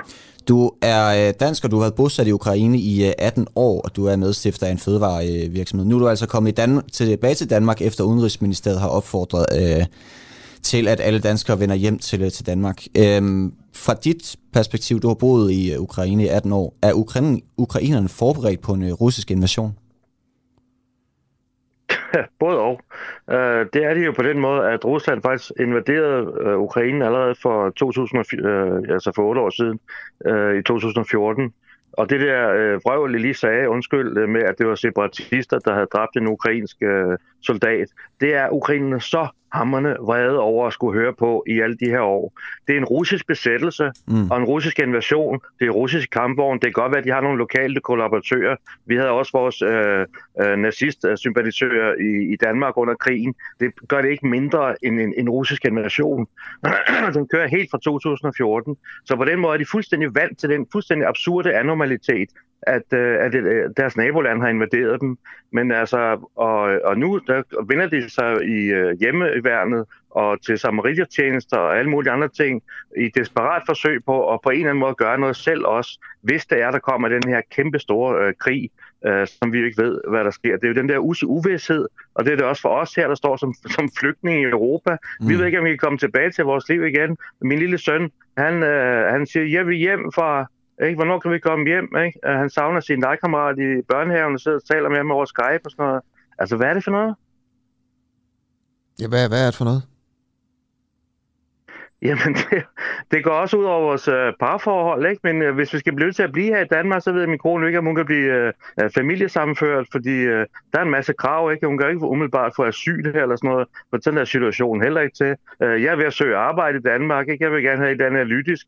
Jeg er vant til at at bearbejde store mængder af information, fordi man sidder med hele Ukraine og Rusland øh, på sit skrivebord, kan man sige. Ikke? Men hvem vil have mig på det danske arbejdsmarked med min alder og så videre? Ikke? Altså, øh, Rusland, det, det er jo også et økonomisk og, og psykologisk angreb på Ukraine, uanset om, om der så ikke bliver den der store krig. Du kan se, at der bliver dræbt soldater øh, næsten hver dag. Øh, altså, det er jo en, man holder et, et, et land i sådan en, en, en spænding. En, en, øh, folk kan jo ikke tage langsigtede beslutninger. Man, man kan ikke investere Øh, det er jo, Rusland gør alt, hvad de kan med, for med mindst mulige omkostninger at tvinge Ukraine i knæ for de kan simpelthen ikke have, at Ukraine bliver et, øh, et øh, velfungerende demokrati. Og derfor synes jeg, det var godt i, i går, at øh, Joe Biden fra USA sagde, at vi går ind med nogle sanktioner. Det kommer til at koste øh, os penge og alt muligt andet også. Men demokrati og frihed har altså en pris. Men hvorfor er det USA, vi skal høre det fra? Hvorfor er det ikke venstrefløjen, der er stillet op for frihed og, og menneskerettigheder og små landes rettigheder? Hvorfor er det ikke de liberale? Hvorfor er det først, først nu, at vi ser stoppe for den her øh, gasrørledning i Tyskland? Hvorfor er det Ursel Marmon, der skal bestemme? Hvorfor er der ikke nogen, der tænker en lille smule langsigtet på vores frihed i hele demo- i, i Europa? Altså, Putin går videre og videre. Han, han, han, han presser jo også os. Hvorfor er der ikke det? Jamen altså, jeg tror, det er at kortsigtede øh, økonomiske interesser jo. Altså, Tyskland vil gerne være, for eksempel være gasdistributør for, for russerne øh, i Europa, så det vil de gerne tjene penge på. De rendte rundt her i, øh, har jeg lavet mig forstå, i, 18, i 2018-19 stykker og, og i Europa og øh, argumenteret over for skeptiske europæere om, at jamen, russerne de, de skal have stabile partnere, og de har jo leveret gas selv under den kolde krig, hvor det var langt værre. Nej, under den kolde krig, der var situationen stabil på en vis måde. Der var en stabil, øh, hvor, hvor mærkeligt den lyder, var der en stabil terrorbalance. Der, øh, der havde vi ikke nogen, nogen borgerlige politikere i hele verden, som hellere ville, ville øh, tænke på deres erhvervsinteresser i Rusland, end, end at sørge for vores sikkerhed i, i verden. Øh, så derfor holdt vi jo ligesom øh, russerne stangen på den måde. Øh, nu, nu kan vi ikke rigtig stole på nogen. Der er ikke rigtig nogen, der tør gøre noget, fordi øh, på grund af alle de erhvervsinteresser, som, øh, som Vesten har i Europa på grund af, af det her gasrørledning, som man gerne vil tjene penge på, på grund af, af folk. Vi hører, at man slår op i radioavisen, så er der sådan noget med, ja, men FL Schmidt vil gerne sælge, øh, sælge betonfabrikker, og, og der er en anden fabrik, som, som sælger udstyr til, til stalle til, til Rusland. Det er fordi, de er ved at opbygge en, øh, en, fødevare, en, en, en øh, kreatur- og fødevareindustri, fordi de, de selv er lukket for, for import af, af svin og, og kvæg fra, fra Danmark. Det hjælper vi dem så med, med at blive selvforsynende. Det er jo ligesom at skyde sig selv i foden jo. Ja. Står din lejlighed eller hus tom i Ukraine? Øh, ja, altså vores kat er der stadigvæk. Vi håber mm. på, i det mindste selv, hvis jeg bliver nødt til at blive her som gæstearbejder, kan man sige, i Danmark, øh, eller, eller, eller prøve at, at, få os flyttet til Danmark øh, øh, øh, i over en periode eller sådan noget, så, øh, så, så håber vi på, at øh, min hustru og vores to små børn kan vende tilbage, og da de kan gå i skole og børnehave, og have et eller andet liv der, i hvert fald indtil sommerferien eller sådan noget. Ja. Men øh, så altså, planlægger du, at din, din kone og børn skal tilbage til Ukraine, men du skal blive i Danmark? Ja, det er, det er vores øh, håb lige Hvor, nu, hvorfor? at det overhovedet kan lade sig, hvis det kan lade sig gøre. Hvor, hvorfor, øh, hvorfor tager du ikke selv tilbage? Jamen det er fordi øh, situationen er for ustabil. Jeg er nødt til at, øh, at, at tjene. Jeg har nogle forskellige projekter derovre jo, men altså jeg, nu har vi jo øh, det har vi haft ekstra udgifter. Vi har ikke ja. haft nogen indkomst den her måned. Øh, der skal simpelthen ske nogle ting. Altså. Nå, det er for at tjene penge? Ja. Ah, okay. Øhm, okay, øh, tusind tak for interviewet. Det var så det. Ja. Johannes Vamberg Andersen, altså her, som øh, er journalist, historiker, man kan også godt høre, han er godt skåret for tungebåndet, øh, sælger frosne fødevarer i Ukraine og hjælper til i øh, sin kones frikadellebutik. Mm. Øh, og øh, øh, Johannes her er altså nu i Danmark, som man kunne høre her, efter at, at regeringen har kaldt alle danskere i Ukraine hjem. Ja, altså tydeligt, øh, tydeligt oprevet øh, var han her, Johannes, i forhold til den usikkerhed, der kommer til at der præger hans liv, øh, hans liv lige nu, om han skal blive og sende sin kone og børn tilbage, og ja, også hvad med deres, øh, hvad med deres kat og deres hjem og deres, øh, deres jobs osv. osv. Det er en, øh, en højspændt, højspændt situation. Om en time har vi premiere på et nyt program her på Den Uafhængige. Programmet hedder Oppositionen, og nu afslører vi simpelthen, hvem der er vært, den første vært på det her program. Det er jo altså et program, hvor et fremtrædende medlem af den politiske opposition i Folketinget, det er jo de blå nu her, mm. det vil sige en fremtrædende blå politiker, får lov til at være vært og selv vælge øh, et, et emne at dykke ned i og lave en eller anden sin egen form for lille kommission. Og øh, den, der starter med at være vært, ja. det er... Vil du det, sige det? Jamen, det vil jeg meget gerne. Han er tidligere minister, kan jeg fortælle, og øh, hans navn er Rasmus Jarlov. Fra de konservative. Yes. Det er altså om en time, man kan høre med, hvis man bliver ved med at lytte på vores live-signal inde på vores app her. Så øh, kommer det program lige efter morgenudsendelsen mm. klokken 9. Hvis man ikke lytter med på appen, hvis man ikke har tid klokken 9, eller noget helt andet, hvis man for eksempel lytter på podcast, som der er mange tusind, der gør, jamen øh, så er det jo, at man bare kan gå ind på vores app, den uafhængige, og finde øh, og, og finde programmet derinde. Eller man kan simpelthen også øh, finde frem på en helt normal øh, Google eller øh, Apple, Apple Podcast app. Ja, øh, der er det gratis de første præcis. to uger, og så, øh, så, så kommer det til at koste en lille smule, hvis man ikke er medlem. Ja. Hvis man er medlem, er det selvfølgelig gratis. Og jeg kan fortælle, øh, altså det første, den første udsendelse, det er jo, øh, vi har jo øh, sagt til Rasmus, at øh, du må helt selv vælge temaet, og det har han så gjort, og det er en øh, sag, han har været, øh, været meget inde i. Og øh, det kan du altså høre mere om klokken, øh, klokken 9, når vi sender, øh, sender første afsnit af Oppositionen. Kan det betale sig for parkeringsselskaberne at udskrive bøder, som ikke holder i retten? I den her uge der har vi interviewet flere personer, som har hævet parkeringsselskaber øh, i retten, fordi de var utilfredse med parkeringsbøder. De her personer, som vi har interviewet, de vandt. Øh, og i over halvdelen af de sager... undskyld, kom en tusse. Nu er den lige hoppet ud igen. I over halvdelen af de sager, som parkeringsklagenævnet afsluttede i 2020, der fik bilisterne enten medhold eller P-selskaberne frafaldt deres krav. Altså ud af 885 sager valgte parkeringsselskaberne selv at frafalde deres krav i 405 sager. Det er altså i cirka halvdelen, at parkeringsselskaberne selv frafalder bøderne. Og så får man den mistanke, kan vide, om de med vilje udskriver tvivlsomme bøder, håber på, at der ikke bliver klaget. Hvis der bliver klaget, så frafalder de meget, meget hurtigt. Alex Pedersen, du er formand for Danske Private Parkeringsselskabers brancheforening, og du er lige den rigtige mand til at svare på det her spørgsmål. Godmorgen. Godmorgen. Ja, øh, det kan jeg godt svare på, men jeg er nok nødt til lige først at rette en lille, en lille ting her.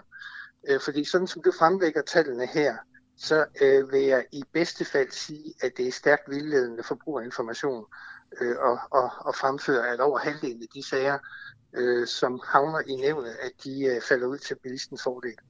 Hvis vi kigger på 2020 alene, så var der der, der blev indgivet 2005 klager til nævnet. Og det er rigtigt, at selskaberne har 405 af de klager tilbage. Det er jo langt fra halvdelen. Og jeg er også nødt til at sige, at siden nævnet blev oprettet, der har nævnet jo truffet afgørelser i 421 sager, og af dem er 82 procent af dem faldet ud til øh, P-selskabernes øh, fordel. Så, så det, er, det er lidt misvisende forbrugerinformation. Jamen det er da faktisk meget misvisende. Øh, ja. øh, tak fordi du lige retter det. Mm. Det er fordi, vi har simpelthen de her tal, øh, og de er så muligvis forkerte jo. Men øh, jeg, jeg tror, jeg fik sagt, at øh, 888 sager havde der været i 2020, men du siger det om det er lidt over 2.000 altså. Så det er så en fjerdedel. 2005 har klaget ind, men det er 2005. rigtigt, at der er blevet afsluttet 885. Men, men det er jo fordi, der stadigvæk faktisk ved, ved indgangen til 2021, der lå 2.667 sager, som nævnet endnu ikke har behandlet. Ja. Så ud af de 800, øh, der er blevet afsluttet, ja. er, der, er, der er man frafaldet men, men, men, de, øh, de 405. Ja, men det er jo ikke rigtigt, fordi afsluttet, øh, det, det, det, det vi siger, det er jo, at der ligger, en, der ligger jo over, i, i 2020 alene lå der øh, 1120 sager, som ikke var blevet afsluttet, mm. da året øh, gik ud. Så det er, det er en, en, en, jeg vil kalde det en lidt kreativ mm. måde at... Okay. At, ud af de sager, der bliver afsluttet, hvor mange ja. af dem, fa, hvor, hvor mange af de sager, der, der bliver afsluttet i, øh, i klagenævnet her, øh, der siger parkeringsselskaberne, at ah, vi frafalder kravet?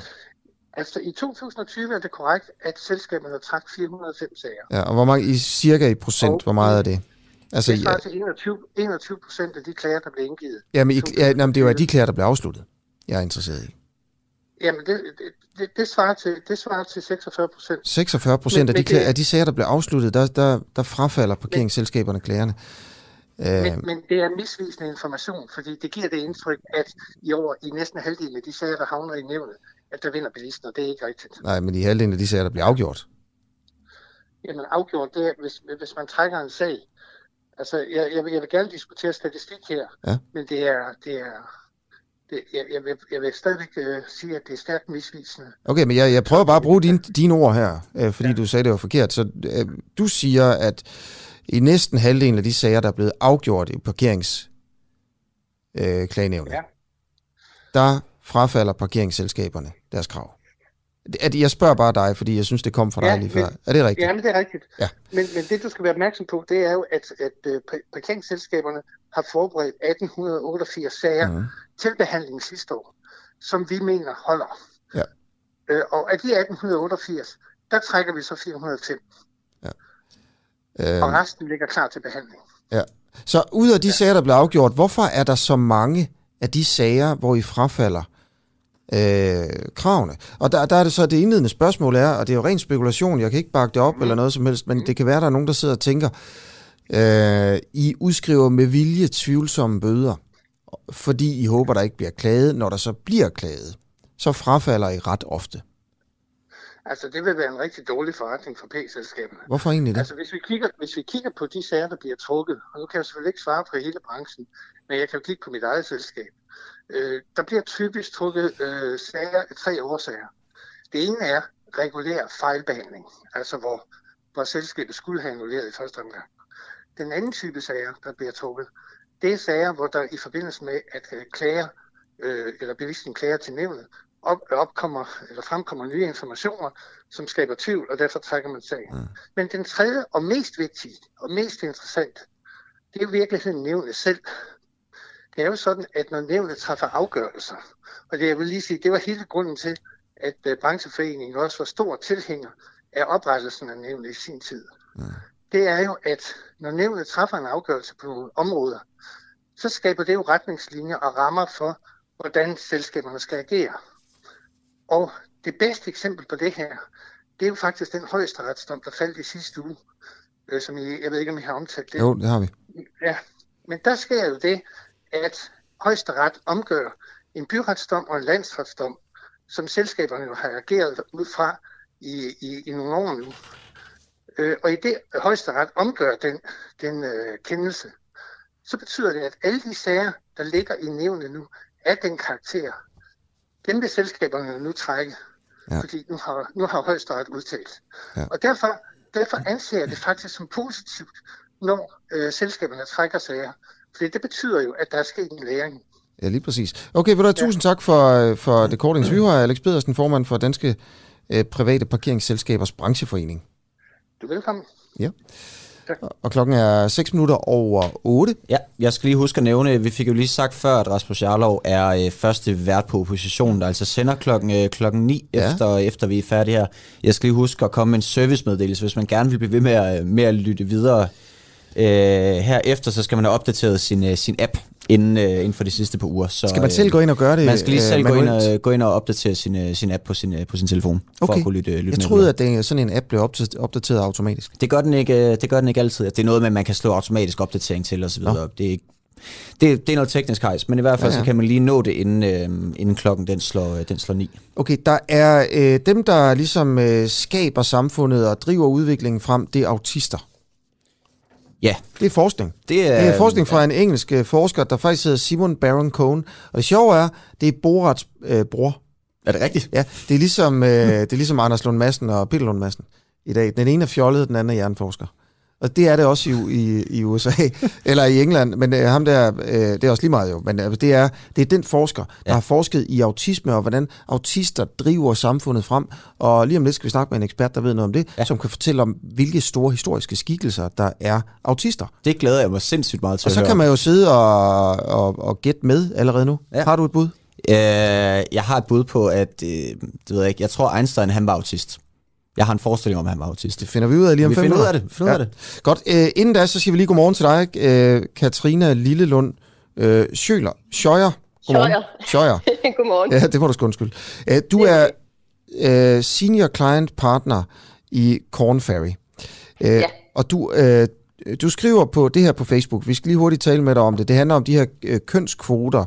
Øh, det er jo sådan, at, øh, at regeringen og EU nu vil indføre kønskvoter øh, for bestyrelser for de, for de store firmaer, sådan at 40 procent af bestyrelsesmedlemmerne i de store firmaer i Danmark øh, skal fremover være kvinder. Øh, og det vækker jo en del debat. Og du skriver det her på Facebook. Det er et kæmpe issue, det her. Jeg sidder også med det til daglig og rekrutterer til til topbestyrelser både i Danmark og internationalt. Det er dødsvært at kva- kvalificere sig til en topbestyrelse som mand og kvinde. Du skal typisk komme med en international CEO-karriere, og her mister vi mange kvinder på rejsen dertil. Øhm, så kvindebestyrelsesfiskedamme er bare mindre, punktum. Øh, Der bliver givet kæmpe kvindeforlommer hver dag. Jeg gør det selv, fordi jeg bliver bedt om det. Øh, Jeg kan åbenbart tillade mig at sige det her, fordi jeg er kvinde, hvilket er absurd. Skriver du. Øhm, Hvorfor det, du skriver det her? Ja, men jeg tror, det er som en del af en lidt større. Det er jo, det er jo, det er jo et tema, som er, som er rigtig meget frem lige nu, fordi der er det her debat om, om kvoter. Øhm, og det giver rigtig god mening. Altså, jeg tror ikke, der er nogen i, i, i verden, som synes, at diversitet er en dårlig ting. Det er mangfoldighed er godt, fordi det vil man gerne have i det hele taget i sit liv, i, i erhvervslivet, fordi alle undersøgelser viser bare, at hvis du har mere diversitet og mere mangfoldighed, så får du mere innovation, og du får simpelthen bedre virksomheder, der, der hvor, for, for hvem det går bedre. Jeg synes, debatten, hvordan, man så, hvordan kommer man så frem til det? Hvordan er det, vi, vi, kommer i den situation, hvor vi har de her super mangfoldige virksomheder, som bare driver innovation og vækst og god energi. Hvordan er det, vi får det? Øhm, jeg synes, debatten er enormt ensidig, og jeg er ikke sikker på, at vi nødvendigvis lige rammer det rigtigt ved at sige, at vi hæver kvoten. Det er kvinder, det er flere kvinder, der gør tricket for os. Jeg synes, debatten er ensidig, og det, Hvordan, hvordan det- nuancerer vi så debatten? jeg synes, der er en, en, øh, en, en, en debat, der mangler omkring mangfoldighed. Hvad er diver- diversitet egentlig? Og jeg synes, step 1, det er selvfølgelig, at vi skal have, vi skal have, have flere kvinder ind. Hvor- men der er er rigtig mange et? andre. Hvorfor er det step Jamen altså, øh, typisk... Du kan lige så godt tage indvandrere, eller Det kunne man- øh, homoseksuelle, eller fattige. Lige præcis, og Ja. det er faktisk også måske den nuance, jeg, jeg synes, jeg savner i Men, debatten. men hvorfor skal altså, kvinder, hvorfor er det kvinder, der er det største problem? Hvorfor er det Jamen, step jeg 1? tror egentlig... Undskyld, jeg hørte ikke, hvad Hvorfor er det step 1 at få flere kvinder ind? Jeg tror, det er den ting, der er sådan nemmest at gribe fat i. Når du kigger på statistikker, eller når man derude kigger på statistikker, hvorfor er det, hvor er det, vi ser den største øh, ubalance? Så er, det, så er det nemt at slå ned på, fordi det er meget tydeligt, om det er en mand eller kvinde. Men er der ikke, Øh, er der ikke en lige så det- stor ubalance, hvis du ser på handicappedes repræsentation i, i 100%. topbestyrelser? 100 procent. Der kan være noget omkring alderssammensætning, som ja. er et kæmpe andet område. Hvorfor, øh, hvorfor der ikke bliver kigget mere på det? Så jeg synes i det hele taget, debatten omkring diversitet er enormt unuanceret. Og det, der bringer os hen, hvor vi gerne vil, den er sådan afsporet fra, fra, fra øh, hvor det egentlig er, vi gerne vil hen. Hvad er det egentlig, vi prøver at fikse? Så jeg synes, jeg savner sådan lidt nogle, nogle, nogle hvorfor, hvor, hvorfor er det egentlig, hvad er det, vi prøver at opnå? Hvad er det egentlig, der, hvad er det, målet med det er? Og noget, Og du jeg synes, skriver i dit, øh, i dit Facebook-opslag, øh, bare lige vende tilbage til det, det er, at Ja. du giver kæmpe kvindeforlommer Ja. hver dag. Ja. Og øh, du er jo siddet og rekrutterer til øh, bestyrelser i, Ja. i selskaber, øh, og har jo altså et magt over, hvem der skal ind i at være bestyrelsesmedlem i, i et eller andet Ja. firma. Øh, og så giver du, altså det skriver du kæmpe, og du skriver kæmpe med store bogstaver, kvindeforlommer. Hvad, hvad, hvad er det? Altså en kæmpe kvindeforlomme? Det er for eksempel øh, bundne opgaver, hvor at øh, vi bliver bedt om at finde udelukkende kvinder. Komme med lister af, af egnede kvindelige kandidater, hvor der ikke må være mænd på. Det sker dagligt mange gange. Til hvem? Og der kan man sige ja til store virksomheder, som jo også i mange tilfælde er frustreret over, at det er sådan, det er. Vi siger, jamen vi, vi skal have en kvinde ind. Det er en bunden opgave, fordi ellers, ellers så opfylder vi ikke vores kvoter. Ergo skal listen fra jeres side være 100% kvinder. Og så kan man sige, så går vi ud og siger, jamen det er fair nok, jeg kan egentlig godt forstå måske en bredere agenda med det, at vi skal promovere mere diversitet. Så går vi jo så ud og kigger på markedet, hvem er, der, hvem er så hvem er det, der er derude? Og der må man bare sige, der er bare ikke 50 procent kvinder at vælge mellem. Sådan er populationen ikke, sådan er fiskedammen ikke. Fordi, og der er det så, jeg mener, men altså, det er jo ikke det, der løser problemet. Vi skal jo, have, vi skal jo sørge for, at der kommer flere kvinder op i den pulje, hvorfra vi kan tage dem. Så, så fokus er et lidt forkert sted. Jeg synes, vi, det er sådan lidt, vi står og hammer et sted for, for, for at løse et problem et andet sted. Ikke? Okay. Altså, vi hammer lidt det forkerte sted. Får, får I nogensinde sådan en ordre om at finde øh, handicappede øh, eller folk med anden etnisk baggrund? Øh? Øh, ikke i Danmark, nej, ikke decideret handicappet, nej, men, men jeg tror, at Danmark er jo også lidt, hvem er det, der er de underrepræsenterede grupper i Danmark. Det er ikke sådan super, vi er jo ikke et, et, et mega mangfoldigt øh, land, men i USA for eksempel, der, der er der i stigende grad efterspørgsel efter andre øh, typer underrepræsenterede grupper. Okay, altså der er skal vi have en med muskelsvind for eksempel, kunne man sige. Eller hvad?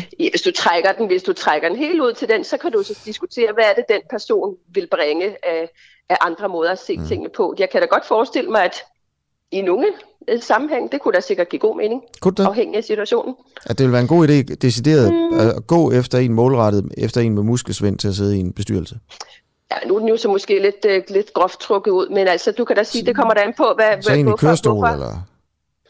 Ja, hvis det er en virksomhed, for hvem det er et tema, for hvem en interessentgruppe kunne være den gruppe, som siger, vi har brug for at lære denne her gruppe bedre at kende, forstå, hvad er det, der, der trigger, hvad er det, der gør sig gældende, når man er i den gruppe, så kunne jeg kan da godt se lidt tænkt, det er lidt tænkt scenarie, Nå. jeg kan da godt se situationer, hvor det kunne være en mulighed, men vi taler, det er jo virkelig, Går I, trukket går I helt ud. nogensinde efter øh, autister? Altså får I nogensinde sådan en, vi vil gerne have en øh, autist i vores bestyrelse? Nej, det har jeg ikke oplevet. Nej? Det har jeg ikke oplevet. Okay. Nej. Ved du hvad, så skal du lytte med til det næste indslag. Fordi det er tit et autister, der, øh, tankeeksempel. Ja, det er tit autister, der, sådan, der driver øh, verden frem. Mm. Altså der Jamen, kommer, det der, der er lavet noget engelsk forskning på det. Ja. Øhm, nu ved jeg ikke lige om, altså det er jo svært, du kan ikke blive hængende på telefonen og lytte med, fordi vi er nødt til at skifte telefonen ud. Men så kan du jo bare downloade vores app. Ja, Ja, Ja. det, det gøre. opfordrer vi jo altid folk til. Ja. Kender du Okay. den uafhængige egentlig? Altså Nej. det her medie? Nej. ja, det gør jeg. Nå, det gør du. Okay. Øh, okay. Øh, Katrina, vil du tusind tak, fordi øh, du vil være med i hvert fald. Ikke? Så lidt. Ja. Goddag. I lige måde. Aha. Aha, aha. Det er da meget spændende, det der. Ja, men jeg er stadig, jeg er stadig forvirret. Over hvad? Det er bare, altså hvis man skal mangfoldiggøre en snak om mangfoldighed, så ender man i et metamangfoldighedssnak, og det synes Jamen, jeg det var også, dig, der øh, bragte den derhen også. Hvad skal vi gøre det for at nuancere, øh, om man kan ja. gøre et eller andet debat? Altså, Det ved jeg ikke, altså det var et, det var et, øh, et håbløst forsøg på at blive, på at blive Ja. ja. konkret, men det, altså, jamen, det er rigtigt. Altså, ting bliver det er jo meget... altid nemt at sige, at man gerne vil tage snakken, men det er jo en ting af snakken, anden ting af praksis. Det er jo en tendens i tiden, det her i hvert fald, med at det skal være så mangfoldigt. Ja. Og øh, vi interviewede jo også i går øh, øh, hende der Kira, øh, som sidder i Europaparlamentet for SF. Mm. Kan jeg ikke lige huske, hvad hun hedder til efternavn. Mm. Øh, Kira Marie, det var hende, der sidder på Carsten Hønges mandat, fordi han ikke gad at Ah, dernede ja. alligevel, da han blev Ja. valgt. Men, men hun siger jo også, at hun går ind for kvindekvoter, men ikke for øh, kvoter, når det handler om etnicitet. Okay. Altså, du ved, jeg går ud fra, at det er sådan etniske, altså folk fra, lad os sige muslimer, eller folk fra Mellemøsten, også er underrepræsenteret i bestyrelser. Ja. Men jeg tror, så hvorfor er det lige kvinder, man går efter? Jamen, jeg synes, det, det, det, det er et meget godt spørgsmål at stille. Jeg, jeg har en eller anden tanke om, at det er fordi, at der er halv-halv. Der øh, findes halv mænd, halv kvinder Ja. i øh, Så er det meget nemt sådan lige at lave. Ja, den er, den er håndgribelig, tænker jeg. Ja, det er måske derfor. Alright, vi, vi, vi iler videre her, øh, fordi øh, hvilke autister kan vi egentlig takke for at skabe det samfund, som vi kender i dag? Den britiske forsker Simon Baron Cohen peger på, at de fleste af historiens store opfindere og tænkere faktisk har været autister. Thomas Værge, du er professor på Københavns Universitet. Du leder Forskningsinstitut for Biologisk øh, Psykiatri. Øhm, godmorgen. Godmorgen. Godmorgen. Kan du nævne nogle store autister, altså der på en eller anden måde har, har, har ændret verden? Nej, jeg kan nok ikke nævne nogen autister, fordi det at øh, få en diagnose med autisme, det kræver jo en, en, en, en undersøgelse og en udredning af, af en speciallæge, så det er ikke sådan noget, man kan gøre på, på, på afstand.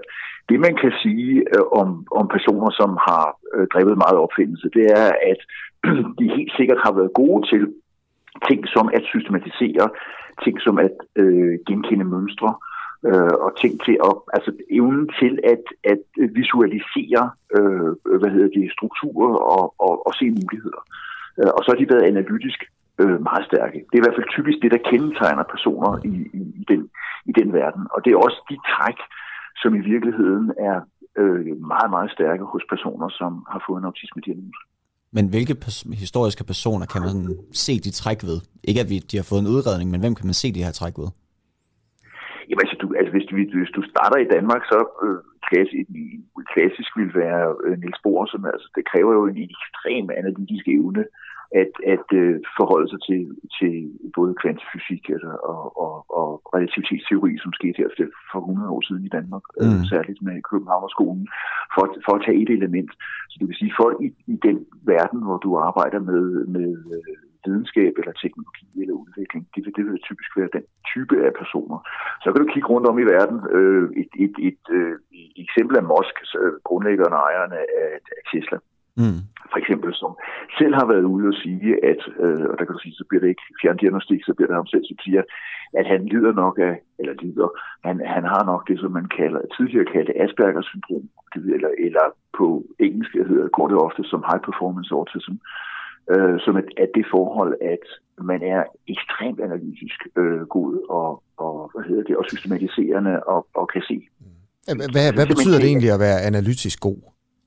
Hvad, hvad det? Analytisk god, det vil typisk være, hvis du tager dig ned i en skole, så vil du være super god til matematik og fysik, for, for at tage det helt, det helt simpelt. Eller, eller skak for eksempel. Skak er jo ekstrem mønstergenkendelse, hvor du skal sådan forstå mønstre. Øh, Du kan godt analysere dig frem til hver enkelt træk. Det er også meget vigtigt, men du skal også, kunne, du skal også i virkeligheden intuitivt kunne fange mønstre, som er meget komplekse og finde vejen. Eller finde løsningen i det. Skak, ikke? Okay. Så det er noget med at kunne forudse, hvis jeg gør A, så sker B. Man skal Ja, have sådan en ekstrem, og måske også C og D, og alle de der andre træk, der kan komme efter, man udfører en handling. Det skal man have et ekstremt godt blik på. Lige, lige præcis. Ikke? Og hvordan kan det gøres, hvordan kan det gøres super effektivt, for eksempel? Hvis nu tager øh, Mosk øh, med, med Tesla, som øh, han, har, han har så to, han har talt om sig selv som øh, måske hævende to øh, psykiatriske diagnoser. Den ene, det er autisme, og den anden, det er det, der hedder bipolær sygdom, som jo altså kan være, at man, man er ikke meget, meget effektivt og meget, meget koncentreret om, om nogle ting, meget optaget af nogle ting, som er svært at slippe. Ja. Øh, og, øh, og hvad hedder det, der kan du sige, hvis du har en person, som er, er matematisk, lad os kalde det matematisk eller fysisk forståelse, meget, meget stærk mønstergenkendelse, og samtidig har et, et, et meget, meget stærkt drive, så har du en person, som virkelig kan flytte øh, ting, som, som, som tilfældet Men, men også det der med, at de måske er lidt distræte. Altså, det er, er det også et tegn på, at de, de har det der?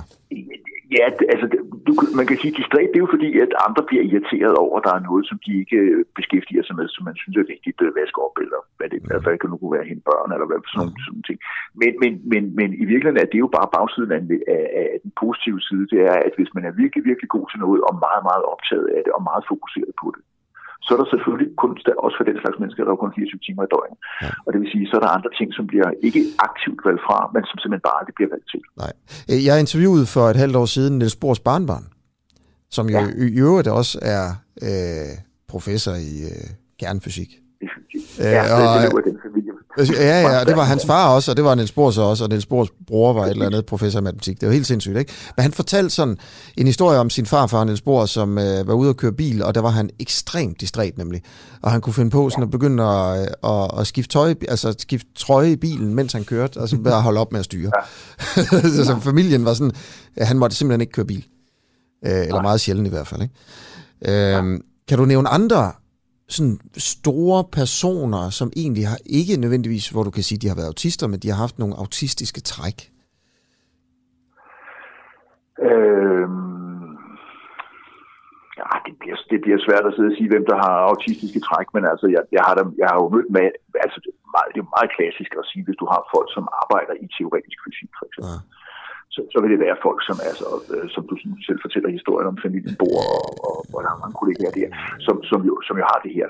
Men, men, men øh, ellers, altså, du, du kan sige, en, en person, du, vil- det, jeg tror, det er bedre at bare holde sig til billedet af det. Ja. En person, som hvis du har en samtale, bliver meget, meget, meget detaljeret og meget fokuseret på detaljen og prøver at forklare me- mekanistisk, hvordan hænger tingene sammen. Ja. Der vil jeg sige, der har du en person, som virkelig øh, kigger på struktur, og måske i virkeligheden glemmer, at, at du sidder der og, og lytter efter. Og, fordi du kan sige, hvis- når vi to sidder og taler sammen nu, så er det jo også vigtigt, at, at vi ligesom føler hinanden er enige, i, enige om, hov, vi har den samme samtale, og du følger med, når jeg siger noget, og jeg forstår dine spørgsmål, når du stiller dem. Ja. Det er måske en af de ting, som, ved, øh, som, som man kan sige ved en person, der har autisme, øh, kan have svært ved. Ja, øh, sin historie, og meget fokus på den. Kim skriver ind til os her på, under interviewet her, at Bill Gates også har Aspergers. Aspergers, øh, som også er et eller andet. Er det en mandeting? Det er lige det sidste spørgsmål her. Altså, der er kun blevet nævnt ja, mænd. Det er det. Ja, ja, du kan sige, Asperger, det er det, som, som man taler om med Musk, eller Musk har talt om sig selv, og også det, som hedder high performance, så det er den samme ting. Og hvad lavede Bill Gates, da han var yngre? Han sad og kodede på computer, øh, computerudviklere. Det, det er også Er mænd bedre analytisk end kvinder, sådan generelt? Jeg ved, nej, jeg tror ikke, de er bedre generelt. Der er, der er flere personer, som øh, hos, der er flere personer, der bliver diagnostiseret med autisme blandt mænd end blandt kvinder. Det er faktisk helt op på en ja. faktor 4-5. Men er, er, kan man så sige, at mænd er bedre til, til de ting, der kendetegner øh, de her autistiske, autistiske træk? Altså for eksempel, ja, du, du, du nævnte sådan en, en analytisk sans. Har mænd mere det, og matematisk sans for eksempel? Er det noget, sådan, der er udbredt, øh, som mænd er bedre til end kvinder? Nej, ja, din, din formulering er alt, alt for skarp vinkel. Ja. Øh, og det kan nemt stå en overskrift, det kan jeg tydeligt høre. Mm. Men det som, som uh, Baron Cohen, som du, du nævnte uh, til at starte med, det som han har det, som han har lavet, det, som han er blevet uh, meget kendt for, det er netop det at, at, at lave skalaer for den ting ved autisme, som er stærk, nemlig systematik, systematik øh, mønstergenkendelse, og den ting, som er mindre stærk, nemlig empati. Og det han hævder at have vist og, og har postuleret i mange år, det er, at mænd alt andet lige, ligesom mænd er lidt højere end kvinder i gennemsnit, så vil mænd i gennemsnit være bedre til at systematisere, og, og kvinder vil være bedre øh, empatisk. Mm. Øh, det har været meget, meget diskussion om, men man kan sige, at det er relativt øh, øh, solide undersøgelser. Mm. Derfra og så til at sige, at mænd er bedre, som om at alle mænd er bedre. Nej, jeg sagde generelt. Det, det, det, det, det, Nej, jeg forstår det godt. Det, er bare, det bliver nemt oversat til noget andet, ikke? Nej, nej, nej, nej man, fordi, kan, man, man kan jo lige så godt bare høre, okay, det kan vi også. Det er bare det der med, der er jo ingen, der siger det der. Altså, hvorfor stejler du egentlig over noget, der ikke bliver sagt? Er, er man en lille smule bange for det her? Med at nej, sådan det, sige, at mænd har simpelthen... Nej. nej, det er du ikke. Nej, okay. Nej, nej, bestemt ikke. Altså, det, nej, tværtimod. Men, men det, det, det, jeg bare er opmærksom på, det er, hvordan det, jeg siger, kan blive oversat mm. i andre sammenhænge. Okay. Og hvis du siger, at mænd er bedre, så vil du, hvis du, hvis du nu er i det, hvis du nu er i det her med, med at være mønstergenkendelse og meget, meget tekstnær, så mænd er bedre end kvinder. Det betyder reelt, at alle mænd er bedre end alle kvinder. Men hvis du siger, at mænd i gennemsnit er en lille smule bedre til at systematisere, ja. og kvinder er en lille smule mere i gennemsnit ja. empatiske, så, kan, så taler vi sammen. Okay, det, det, det, det, det, jeg gør her, det er, jamen, det er også lige meget. No, jamen, jeg forstår det. Okay, det er også fint, at vi ikke gå mere ind i det. Men nogle gange, så tænker jeg også bare, at der i nogle ting, der må man bare, skal man bare passe sindssygt meget på, og det bliver pissefarligt, ikke? Altså, jeg må jo godt sige, at italienere spiser spaghetti. Altså, vi ved jo godt, at ikke alle italienere spiser spaghetti. Men det der ligesom, altså, øh, vi behøver ikke sige sådan generelt set, så er der en overrepræsentation af italienere, der spiser spaghetti i forhold til altså tyskere. Altså, men men så når det handler det om sådan noget her med, med hvad kvinder og mænd er gode til, så, så skal man simpelthen være så. Det er også lige meget. Øh, det er mig, der kommer ud af en tangent her. Jeg vil gerne sige tusind tak for interviewet, Thomas Værge. Det var så lidt. Professor ved Københavns Universitet og leder af Forskningsinstituttet for Biologisk Psykiatri øh, på Psykiatrisk Center Sankt, Sankt Hans. Mundret. Således på klokken øh, 8.26 lige om lidt, så skal vi... Ja, ja. tak for den. Lidt. Vi skal, øh, vi skal videre til øh, vi skal videre til Ukraine. Nu skal vi nemlig selv snakke med en kilde omkring, øh, ja, lige præcis øh, konflikten i Ukraine og sådan den danske, øh, den danske rolle i, øh, i den her konflikt. Og vi kan sådan lige, øh, der er kommet flere meldinger, blandt andet Ekstrabladet skriver, at der lige nu øh, fortsat er beskydninger ved den her øh, frontlinje i, øh, i det østlige Ukraine. Og øh, de her øh, ja, konfrontationer og beskydninger er altså begyndt at ramme civile, civile områder. Det er lige nu det, der er, sådan, er den store bekymring hos den øh, ukrainske befolkning, melder Ekstrabladets rapporter, der lige nu er ved, øh, ved fronten i, øh, i Ukraine om. Øh, om cirka et kvarter så kommer, får vi besøg herinde i studiet af Aki Mathilde Høgh Dam, der er medlem af Folketinget, men grønlandsk politiker. Hun er fra partiet Siumut, til en snak om, øh, et, øh, kan grønlandske politikere selv løse de massive problemer, øh, der er på Grønland med, øh, med seksuelle overgreb mod for eksempel øh, børn. Øh, omkring 30-40 procent har i en, fortæller de i en rapport, øh, at de unge har oplevet vold i barndomshjemmet. Øh, 40 procent af kvinderne har været udsat for seksuelle overgreb, inden de var fyldt 18 år. Det er en undersøgelse blandt, øh, blandt øh, unge grønlændere. Øh, og, og sådan er der mange undersøgelser, der viser sådan forskellige tal, men sådan øh, nogenlunde det, det samme mønster her. Det er helt fuldstændig massivt. Der er et, et område i en kommune, altså i den østlige del af en kommune, hvor der er flere af de unge, der siger, at de er blevet udsat for seksuelle krænkelser, øh, da de var børn, end der siger, at de ikke er. Ja, ikke har, det er ikke har normalt. oplevet det. Det er mere normalt ja. blandt de unge at have oplevet det. Øh, og det er jo ikke nogen overraskelse for nogen, og det er jo måske lige præcis det, der er i historien. Det bliver ikke rigtig bedre. Præcis. Øh, så kan grønlænderne selv klare det der. Øh, det er jo selvfølgelig et spørgsmål, vi har stillet et stykke tid, og det bliver vi med, ved med at, at stille. Men øh, lad os da komme øh, lidt øh, hen til den danske fregat. Anders Puk Nielsen, du er militærforsker ved øh, Forsvaret øh, FAK's afdeling for Center for Maritime Operationer. Hvad er det nu, FAK står for? Det er Forsvarsakademiet. Det er sådan, det er, ja. Ja, ja, så bare for lige at, at markedsføre helt klart, så er jeg jo så ikke fra øh, forsvaret. Jeg er sådan fra en, øh, en uddannelsesinstitution som et universitet eller sådan noget, ikke? Så bare så... Det er så godt. Øh, den, den, den danske fregat, øh, Nils Juhl, skal overvåge danske farvande og Østersøen i forbindelse med konflikten i øh, Ukraine. Hvad er det, den skal? Kan du fortælle lidt om det? Ja, den skal bidrage til, at, at man har det billede hele tiden over, hvad foregår der rundt omkring i, øh, i danske farvande, og, og det er jo sådan noget, NATO gør over det hele i virkeligheden. Ikke? Så, så alle de krigsskibe, vi er på havet, de rapporterer ind, hvad de ser, og, og hvad der foregår rundt der, hvor de er. Og så, så, så får NATO sådan et samlet billede, øh, vi kalder det et Recognized Maritime Picture, om hvad, øh, hvad foregår der øh, rundt over det hele. Øh, fordi sagen er jo, at de der russiske krigsskibe, som man i øjeblikket rigtig gerne vil holde øje med, øh, de har jo ikke tændt for deres øh, AIS, altså deres transponder, der fortæller, hvem de er og hvor de er henne. Så, der, så der, der er man simpelthen nødt til at være til stede ude på havet og holde øje. Okay, så de her russiske, russiske skibe, de kan simpelthen ikke fanges af, det, øh, af de danske, danske frigatters radar, øh, radarsystem. Så vi bliver nødt til at være der rent, rent visuelt. Ja, men... øh, altså man kan jo godt, øh, man kan godt se dem på en radar, men de sender ikke ud selv, hvem de er, vel? Så hvis man ser noget på en radar, okay. så ser man bare sådan en prik, der bevæger sig rundt, og det, det kunne også være en lille, øh, en lille lystbåd, eller hvad ved jeg. Så man er simpelthen nødt til at være derude for at få bekræftet, hvad det er, man ser. Mm. Og den her øh, fregat, øh, Niels Juhl, altså afsejlet fra øh, flådestation i øh, Korsør, og skal, skal altså gennemføre en træning af den her besætning. Hvad er det konkret, den her besætning skal trænes til? Øh, ja, altså der er man jo så i gang med et, øh, et træningsprogram for den her besætning, og det er jo så også derfor, man kan, man, man, man kan sige, at udmeldingen her er, at øh, Niels Juhl kun bidrager lige nu i danske farvande, fordi man så har vurderet, at, at det træningsprogram, som den her besætning er i gang med, jamen altså det, øh, Øh, det vil man stadig gennemføre. Der skal laves nogle, øh, nogle øvelser og sådan noget, og jeg er ikke inde i detaljerne i, hvad det er, de øh, præcis skal, skal øve lige nu her. Øh, men det vil sige, det er jo ikke sådan, at Niels Juhl er overdraget til NATO, øh, og man lige pludselig ser den sejle langt ud i Atlanterhavet eller sådan noget. Øh, fordi den, den øh, er lige nu kun på havet for at øh, holde øje med, hvad der sker i danske farvand, og så gennemføre det her træningsprogram her. Så Niels Juhl skal simpelthen varetage danske, danske interesser i, øh, i Østersøen, kort sagt? Ja, det kan man sige, ikke også? Og det har vi jo så også et behov for, fordi de to andre fregatter, som vi også har givet lige nu, de er jo så overdraget til NATO, og det vil sige, at Danmark har ikke fuldstændig kontrol over, at de er i danske farvand, det er de faktisk med høj sandsynlighed ikke.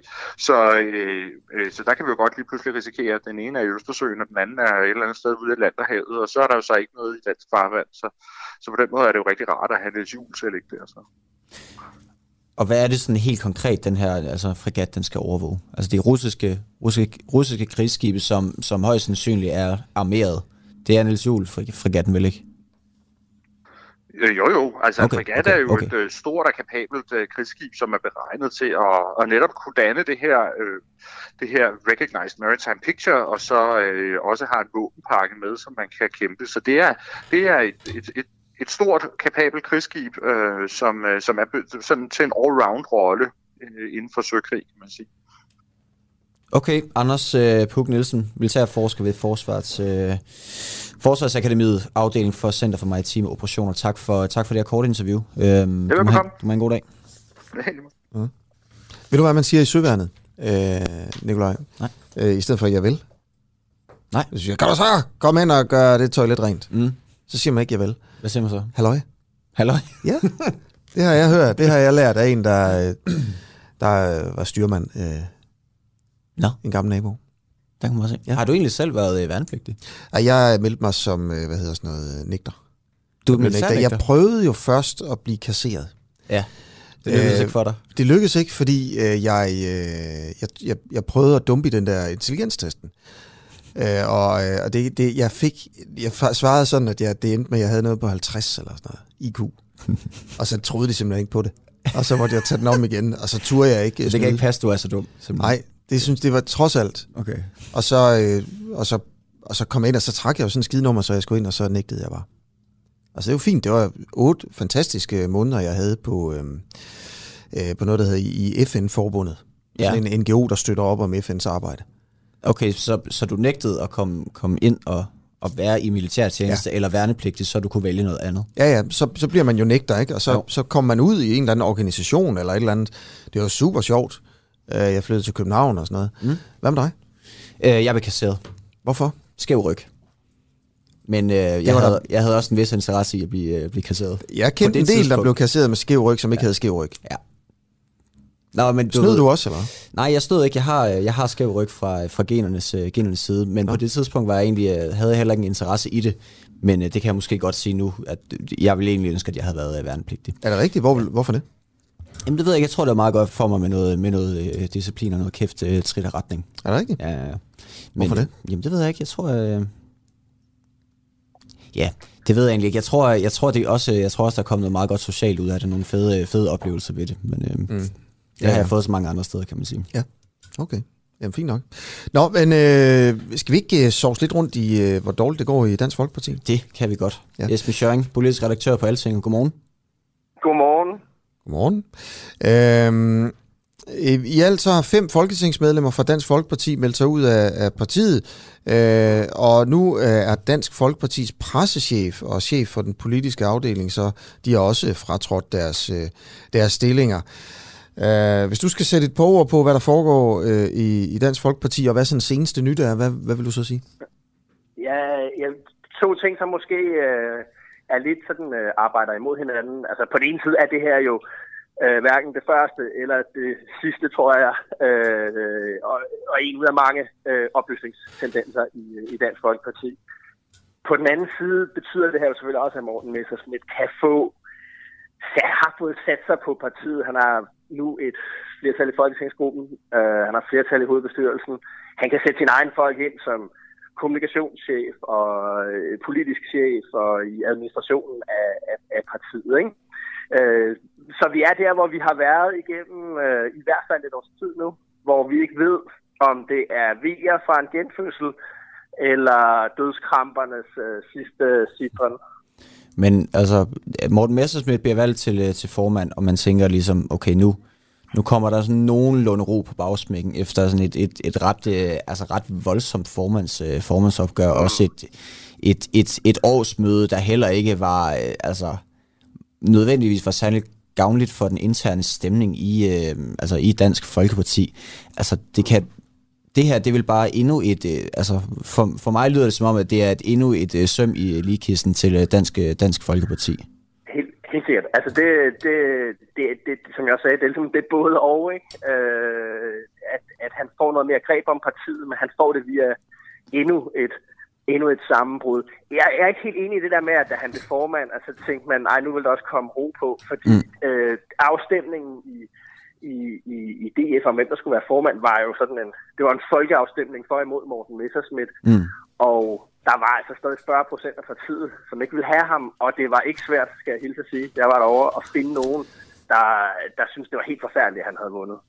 Øh, altså, og også udtalt, ikke? Marie Krav, som jo stadigvæk er i, i, øh, i, i, i DS Folketingsgruppe. Øh, Mm. Spørgsmålet er jo, hvor længe hun bliver ved med det. Ja. Øh, jeg synes også, at det er et spørgsmål på baggrund af det, Christian Thulsen Dahl udtalte sig om i går, hvor han jo var meget, øh, øh, hvad det hedder, øh, ked af øh, udmeldelserne der. Altså, bliver han hængende? Det, det er jo svært at se, ikke? Ja, og altså for, for mig at se, det er sådan en... Det, det virker lidt underligt, at Morten Messersmith skubber, altså han skubber folk fra sig for, for at kunne danne sig en eller anden, hvad skal man sige, hård, hård kerne, blandt andet med, med DFU og, og, Ja. og øh, Peter Kofod og, og Vistesen og så videre. Altså bliver det, altså, bliver det lettere for ham nu at, sådan, at, at kunne styre partiet, tror du? Ja, det, altså det, det er det, jeg prøver, altså helt klart, ikke? Han har, han, altså det var også en umulig situation for ham før, ikke? Altså for han er partiformand, basically er navn, ikke? Fordi han har et flertal imod sig i Folketingsgruppen og et flertal imod sig i hovedbestyrelsen. Den situation har han fået vendt om. Det er jo en af grundene til, at de her folk også er gået, det er jo, at han på sådan en lidt teknisk vis har, har, fået, øh, har fået et flertal der i hovedbestyrelsen, som er dem, der godkender øh, folketingskandidater blandt andet, og derfor er ret magtfuld. Ikke? Mm. Øhm, og øh, altså, så han har fået mere kontrol, men han har fået kontrol over noget, der er blevet meget, meget mindre, og som har været kriseramt i, altså, jo siden 2019, altså siden folketingsvalget. Ikke? Mm. Øhm, og man kan jo se den mellemliggende periode, hvor DF'erne har været i intern borgerkrig, der er det jo lykkedes konkurrenterne fra et nye borgerlige at få øh, møffet sig godt og grundigt ind i det borgerlige samarbejde. Så nu er det, altså nu kan øh, Jakob Ellemann og Søren, Søren Pape Poulsen fra Venstre Konservative Folkeparti, de kan jo nærmest ikke sige noget, uden at de skal stå ved siden af øh, Pernille Vermund, vel? Så han, altså man har også tabt noget i det der sådan taktiske, strategiske spil på Christiansborg, øh, fordi man har været i intern, i intern krig. Ikke? Ja, lige præcis. Det strategiske er jo ret, øh, ret interessant, fordi det virker som om Morten Messersmith har startet en åben krig med Nye Borgerlige. Altså, er det det ja. rigtige sted at lægge sit, sit fokus? Fordi det er mere sammenligneligt med Socialdemokratiet, end det er med Nye Borgerlige. Ja, men ja, altså, det, nej, det er jeg heller ikke... Ja, det har de jo været. Man kan jo mm. meget høj grad sige, at dem, der er gået øh, i, i Folketingsgruppen nu, Ben Bøsted og Liselotte Blix, som, som de fremmeste repræsentanter er udtryk for, altså det har altid været en sammenblanding af flere til, eller en alliance af flere ting, men det der med de skuffede socialdemokrater, den var skuffet over, at Socialdemokratiet ikke ville føre en stram udlændingepolitik i 90'erne og mm. i, i nålerne, ikke? Jamen, de er jo draget af, de vælgerne er draget af i øh, Vestjylland, Sydsjælland, øh, Nordjylland, de steder der, hvor Socialdemokratiet lige pludselig havde stor gennemslagskraft på folketingsvalget i, i 2019. Så de vælgere er forsvundet. Nu er den type af politikere i Folketingsgruppen også forsvundet. Øh, rent tvivl om, Morten Messersmith selvfølgelig sidder og siger, jamen, vi har 6,5-6 procent af stemmerne, nye borgerlige stort set det samme. I nullerne, der havde vi 13 procent. Kun har halvdelen af mine vælgere. Så opsøger du selvfølgelig øh, slåskampen med hende for at kunne komme til at kommunikere med, med, med lige præcis den vælgergruppe. Øh, det, jeg synes er Morten Messersmiths udfordring på en eller anden måde, det er jo det her med, at mens DF'erne har været i intern slåskamp og i borgerkrig, så er den borgerlige blok, han gerne vil placere partiet i, blevet meget mere borgerlig. Altså i dag er det sådan så selv Venstre efter 20-22 år går ind for topskattelettelser. Og det er jo noget, der virkelig taler til Pernille Vermunds øh, fordel, fordi hun kan få den der det der med, okay, nu er vi både en frem udlændingepolitik, det er konsensus nu i dansk, i dansk politik, og har været det igennem mm. som seks år. Mm. Øh, og, og, og, og samtidig så har hun fået sin økonomiske platform blåstemplet, øh, og sig selv blåstemplet af Venstre og Konservativs partiformand, og DF'erne er ikke, ikke, ikke noget sted at finde i det der billede der. Så det, det, det er derfor, han har, han har simpelthen brug for at få skubbet hende væk og, og, og, og selv trængt sig, trængt sig på i, i, i øh, den blå stue. Godt. Esben Schøring, du er politisk redaktør på Altinget. Tak for, uh, tak for den her analyse, du gav os her til, uh, her mm. til morgen. Vi, uh, vi følger selvfølgelig stadig DF uh, meget intenst her på Den Uafhængige. Tak for det. Det gør vi nemlig. Og klokken er nu 20 minutter i, øh, i 9, og øh, lad os bare sige godmorgen til dig, Aki Mathilde Hø, Dam, medlem af Folketinget for øh, det grønlandske parti Siumut. Ja, godmorgen. Godmorgen, tak fordi du vil komme ind. Øh, vi har jo lidt fokus på Grønland. Og for at være helt ærlig, så stiller vi øh, et par spørgsmål, men sådan overordnet set, altså kan grønlandske politikere selv finde ud af at løse problemerne på Grønland, når det kommer til for eksempel seksuelle overgreb øh, og vold og alkohol og alle de her ting. Ikke? Øh, og vi har siddet og læst i, øh, i de seneste rapporter, der er kommet, og jeg tror, mange, øh, mange ved godt, det er slemt, ligesom, med de her tal, men det er bare så, så vildt, når man sidder og kigger på dem. Øh, og, og vi tænker sådan, jamen altså, gør vi det rigtige for at løse de her problemer på, på Grønland, og at de rigtige, der har ansvaret for det. Øh, og hvis jeg bare lige tager et par tal, ikke? Øh, hvis vi tager en, øh, en rapport fra, øh, fra 2018, Statens Institut for Folkesundhed, øh, det handler om de øh, unge på Grønland, hvordan de har det, øh, så svarer øh, 40 procent af kvinderne, at de har været udsat for seksuelle overgreb, inden de var fyldt 18 år for eksempel, i den her undersøgelse. Øh, vi har nogle kommuner, hvor tallene er helt vilde. Øh, Avannaata Kommune, øh, jeg håber, jeg siger det rigtigt. Det gør Nej, jeg sikkert ikke. ikke. Nej, det gør jeg nok ikke. Det beklager Hvordan siger man det? Avannaata. Øh, der er 40 procent af de unge deltagere mellem 18 og 30 år, siger, at de har oplevet seksuelle overgreb i, i barndommen. Øh, og i øh, den østlige del af, øh, af Simasok Kommune, øh, der, har, der har over halvdelen, øh, 53,7 procent øh, af de unge, de siger, at de har været udsat for seksuelle overgreb i barndommen. Øh, og sådan kan man blive ved. Så er der nogle kommuner, hvor det er bedre, øh, øh, og den kommune, hvor det er bedst, der er det kun 27 procent, der siger det, at de har været udsat for det. Øh, og så er spørgsmålet bare øh, ganske kort her. Øh, hvordan kan man have tillid til, at grønlandske politikere kan, kan, kan beskytte de grønlandske børn godt nok? Jamen, det kan man jo ikke. Altså, det handler jo ikke om at øh, skulle have tillid til politikere. Det handler om, at vi har et, en kæmpe udfordring derhjemme, hvor vi bliver nødt til at kigge på alle de faktorer, der måske kan være gældende for, for netop dette problem, og vi bliver alle sammen nødt til at bidrage, fordi vi er øh, en befolkning, ved, og, som er relativt lille i befolkningsstørrelse, men det betyder også, at vi kan rykke rigtig meget på den måde, vi ser tingene på, den måde, vi har kultur og sådan noget. Øhm, og det har vi set før. Og det kræver jo bare, at vi tager de her hårde snakke, og det synes jeg også, øh, at vi har blevet bedre til. Øh, det ene af grundene til, at tallene er steget øh, i de seneste 10-20 år, det er jo fordi, vi er blevet nem, øh, bedre til at snakke om de her problemer, og vi er blevet bedre til at sige, jamen så bliver vi nødt til at lave de her anmeldelser. Øh, fordi før så, især hvis det er et småt samfund, så kan det være, at øh, jamen, så tør man ikke at sige det til politimanden, fordi politimanden er rigtig gode venner med ham, jeg skal tage anmelde eller et eller andet. Der kan jo være alt muligt af sådan nogle ting. Mm. Men det vi jo begyndt at sige, jamen, så er det ikke bare politimanden, der skal beskytte, ligesom det ikke kun er politikeren, man skal have tillid til, men så er det hele samfundet, der skal vide, at det her det er forkert. Ja. Øh, jeg skal også snakke med dig om øh, samtykkeloven i forhold til voldtægter, som, som ikke er implementeret på Grønland. Der har været en voldsom debat i Danmark øh, op til, at vi fik den her samtykkelovgivning, øh, hvor, øh, hvor, hvor det grundlæggende er sådan, at man skal give samtykke til sex. Øh, og det var kontroversielt og sådan noget, men det er jo en eller anden form for stramning af, af, af voldtægtsloven. Ikke? Den er ikke blevet indført på Grønland. Øh, mener du, at den skal indføres på Grønland?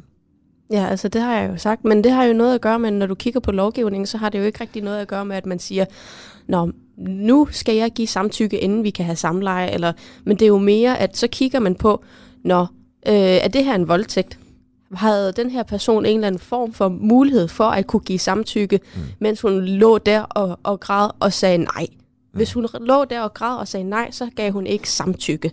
Øh, eller hvis hun slet ikke sagde noget, eller hvis hun var bevidstløs. Så på den måde, så har vi jo haft mange tilfælde førhen, hvor at øh, der har været deciderede voldtægter, men fordi hun ikke slog og råbte, og der decideret ikke var vold, jamen så blev det ikke kategoriseret som voldtægt. Og det er jo derfor, det er vigtigt, at vi kigger på sådan nogle lovgivninger, der kan øh, komme væk med de der lov. Ja, fordi man sidder og tænker på, jamen hvis der er et sted, holder. hvor der er brug for en lov om samtykke inden sex, så er det måske Grønland. Øh, hvis vi tager nogle af tallene her i hvert fald. Øh, det her det er en, øh, en rapport, der hedder Unge i Grønland med fokus på seksualitet og seksuelle overgreb. Den er fra 2015-rapporten her, men det er den seneste, vi har kunne finde i forhold til de her ting. En tredjedel af de adspurgte øh, siger, at de ikke selv var med til at bestemme, at der skulle ske noget seksuelt, da de havde deres seksuelle debut. Øh, der står ikke her, at det er en voldtægt, men der står også, at de ikke havde noget at skulle have sagt. Øh, mere end hver anden grønlandsk kvinde og knap hver tredje unge mand havde deres seksuelle debut, før de fyldte 15 år. Øh, mere end hver anden grønlandske kvinde også, inden 15. Ikke? Øh, og at den her gruppe, altså det vil sige dem, der havde sex inden de var 15, øh, der svarede 22 procent af de unge kvinder, at de ikke selv var med til at bestemme. Øh, og i en anden rapport, der hedder Kriminalitet og retsbevidsthed i Grønland fra 2014, øh, der øh, siger 30 procent af, af kvinderne, øh, at de inden de fyldte 18 år var blevet udsat for tvangssamleje, øh, øh, forsøg på det, eller en anden form for seksuel krænkelse. Øh, det er bare nogle af tallene her, mm. som, som, er, som er helt vilde, og hvor man tænker, det kunne være, at en samtykkebaseret voldtægtslovgivning ville kunne hjælpe nogen. Øh, og det har vi faktisk også øh, fra en, øh, øh, fra en, øh, en, der ved meget om det, chefanklageren hos Grønlands politi, som siger, at en samtykkebaseret voldtægtslovgivning kunne være en god idé. Du kan lige prøve at høre, hvad han, øh, hvad han siger her. Mm. Hvis man får den paragraf i Grønland også, altså at der skal være samtykke før sex, som man har i Danmark, men som man ikke har i Grønland. Øh, vil det så øh, hjælpe jer til at kunne rejse flere tiltaler og få flere voldtægtsforbrydere øh, dømt? Hvad er dit bedste bud? Jamen, jeg, jeg, jeg tror, at ligesom, ligesom man har oplevet i Danmark, så vil vi få øh, nogle flere sager, hvor at øh, vi rejste en, øh, en tiltale. Ja. Hvordan de vil øh, falde ud bevismæssigt i, i retten, øh, det ved jeg simpelthen ikke. Men mit bedste bud vil være, at ligesom i Danmark, jamen, så vil det da også øh, medføre, at der øh, bliver rejst øh, tiltale i nogle sager, som i dag vil blive henlagt. Ja, så der vil altså komme, kunne blive rejst flere tiltaler, hvis man får det. Kan du forklare, øh, hvorfor at man ikke har samtykkebaseret voldtægtslovgivning i Grønland, når man har det i Danmark? Jamen, kan du forklare, hvorfor Danmark ikke fik det før for nyligt?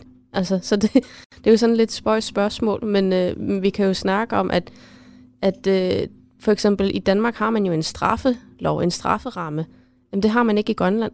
I Grønland har vi øh, kriminallovgivning, eller hvad det nu var, var det hed, men det, der har man langt større fokus på hele sammenhængen med, med samfundet, hele sammenhængen med, øh, hvordan øh, den, der har begået kriminalitet, øh, hvilken baggrund den person har, hvilken by den kommer fra, og øh, selve offeret også. Altså man tager det hele med, hvor i Danmark så kigger man på gerningen, øh, og så kigger man på, øh, hvor, meget, hvor mange år skal man have for den gerning. Så står der for eksempel her i samtykkeloven, at hvis der har været en voldtægt, så skal det være op til 8 år. Og så er der nogle enkelte ting, der gør sig gældende.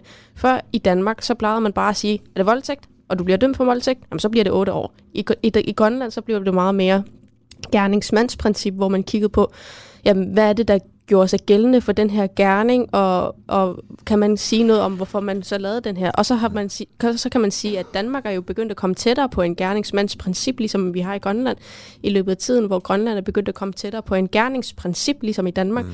Så det er jo en, øh, en kulturting, hvor vi faktisk er begyndt at mødes i midten i nogle af de ja. her. Jo, jo, men, men hvis jeg spørger dig, hvorfor har man ikke indført øh, samtykkebaseret voldtægtslovgivning mm. i Grønland, når man har det i Danmark? Øh, så vidt jeg forstår det, så er det sådan, at det er egentlig det danske folketing, der skal bestemme det, men i praksis sker det altid efter indstilling fra, øh, fra det grønlandske parlament. Ja, øh, altså det er oftest, altså det er også det, der er problemet så, så, med rigsfællesskabet. Det er også det, jeg hele tiden siger. Der er ikke et eneste sted i selvstyreloven, der står, hvordan parlamenterne skal samarbejde. Mm. Ikke et eneste sted står der, at den grønlandske parlament skal samarbejde med, øh, med Folketinget. Vi har intet samarbejde. Det plejer at være gennem regeringerne, og det plejer også at være et problem, når det er, at en stor del af lovgivningsarbejdet ligger i Folketinget, men det skal også gå igennem Grønland. Men der står intet om, hvordan vi gør det proceduelt. Nej, men hvad siger dit parti, som jo er toneangivende og meget øh, historisk set, altså det mm. vigtigste parti i Grønland, Siumut, øh, til at få indført samtykkebaseret øh, voldtægtslovgivning i Grønland? Ja, vi har sagt, at vi gerne vil indføre en øh, samtykkebaseret lovgivning om det, hvor Snarlik altså minister for området, mm. øh, på daværende tidspunkt, hun sagde, at øh, hun gerne ville indføre det, men så udskredes der valg, og så, øh, og så er vi endt her, hvor efter valget. Så er det ikke rigtig blevet til noget, eller hvad? Nej, altså det, det er det jo faktisk ikke, fordi jamen, så var der valg, og så var der dit, og så var der nogle andre ting, man skulle kigge på. Så var der hele uranproblematikken, som ja. også er meget baseret på det, som Broen for eksempel øh, kigger på. Men det er jo helt klart en problematik, som, øh, som fylder, uanset ja. hvad. Okay, så altså, forstår jeg det rigtigt ved at sige, der er egentlig ikke rigtig nogen, der... Øh, altså, der, der er ikke et flertal imod at lave det på Grønland, Jamen, men man er, bare, man er bare ikke ligesom kommet til det. Jeg ved faktisk ikke, om der er et flertal imod. Jeg kan kun snakke på vej med mit parti, mm. som, øh, som jo selvfølgelig er et stort parti. Men øh, vi er jo lige nu øh, ikke med i regeringen. Vi er jo faktisk den, næsten den eneste opposition. Mm. Øh, så det, det tør jeg ikke at sige noget om, om, øh, om der er flertal for eller imod, men jeg tør i hvert fald at sige noget om, at øh, der, altså, jeg synes, at der burde blive gjort noget mere, men jeg synes også, der er et problem med, hvordan vi så formidler den her lovgivning, når det er mellem to hænder, mellem Folketinget og Inatsisartut, fordi det giver ingen mening, hvem det er, der skal starte proceduren. Ja. Øh, dem, der sidder og lytter med nu her, og tænker, vi skal have gjort noget for de her grønlandske børn, der oplever seksuelle krænkelser, mm. øh, så massivt, som det er. Øh, og som sidder og tænker, jamen altså, det her, det ser ikke ud til, at det bliver løst. Altså, det ser ikke ud til at gå særlig godt. Øh, så det kunne være, at vi skulle træde til fra dansk side og sørge for, at det bliver fikset. Sådan lidt en, øh, en hvor vi siger, I kan ikke klare det selv. Jeg er grønlænder. Nu kommer vi lige og klarer den for jer. Hvad vil du sige til dem? At det var med til at skabe problemet til at starte med. Det var dengang i 1950, hvor man sagde, I kan ikke finde ud af noget som helst, nu kommer vi jo at gøre tingene for jer.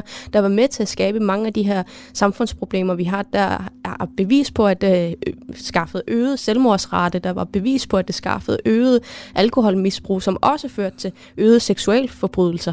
Så, så det er jo ikke det, vi skal øh, gå tilbage til. Vi skal jo prøve på at finde ud af, hvad er det, der er galt med det system, vi har nu. Mm. Fordi vi har jo et efterlevende af kolonitiden, som vi også bærer på ja. derhjemme. Og vi bliver nødt til at kigge på, ja, og det bliver vi nødt til at arbejde med. Og hvad gør vi? Lige nu har vi rigtig mange initiativer. Det er jo, og det, vi kan jo sagtens sige, at det ikke er godt nok. Men bare at øh, komme tilbage til en fortid, hvor der var med til at skabe de her problemer, er jo ikke løsning. Hvorfor er tallene så store på Grønland? Hvorfor er der øh, for eksempel i en undersøgelse 40 procent af kvinderne, der siger, at de har været udsat for seksuelle overgreb, inden de er fyldt 18 år? Jamen, fordi vi, vi har selvfølgelig en masse traumer, og vi har en masse i bagagen.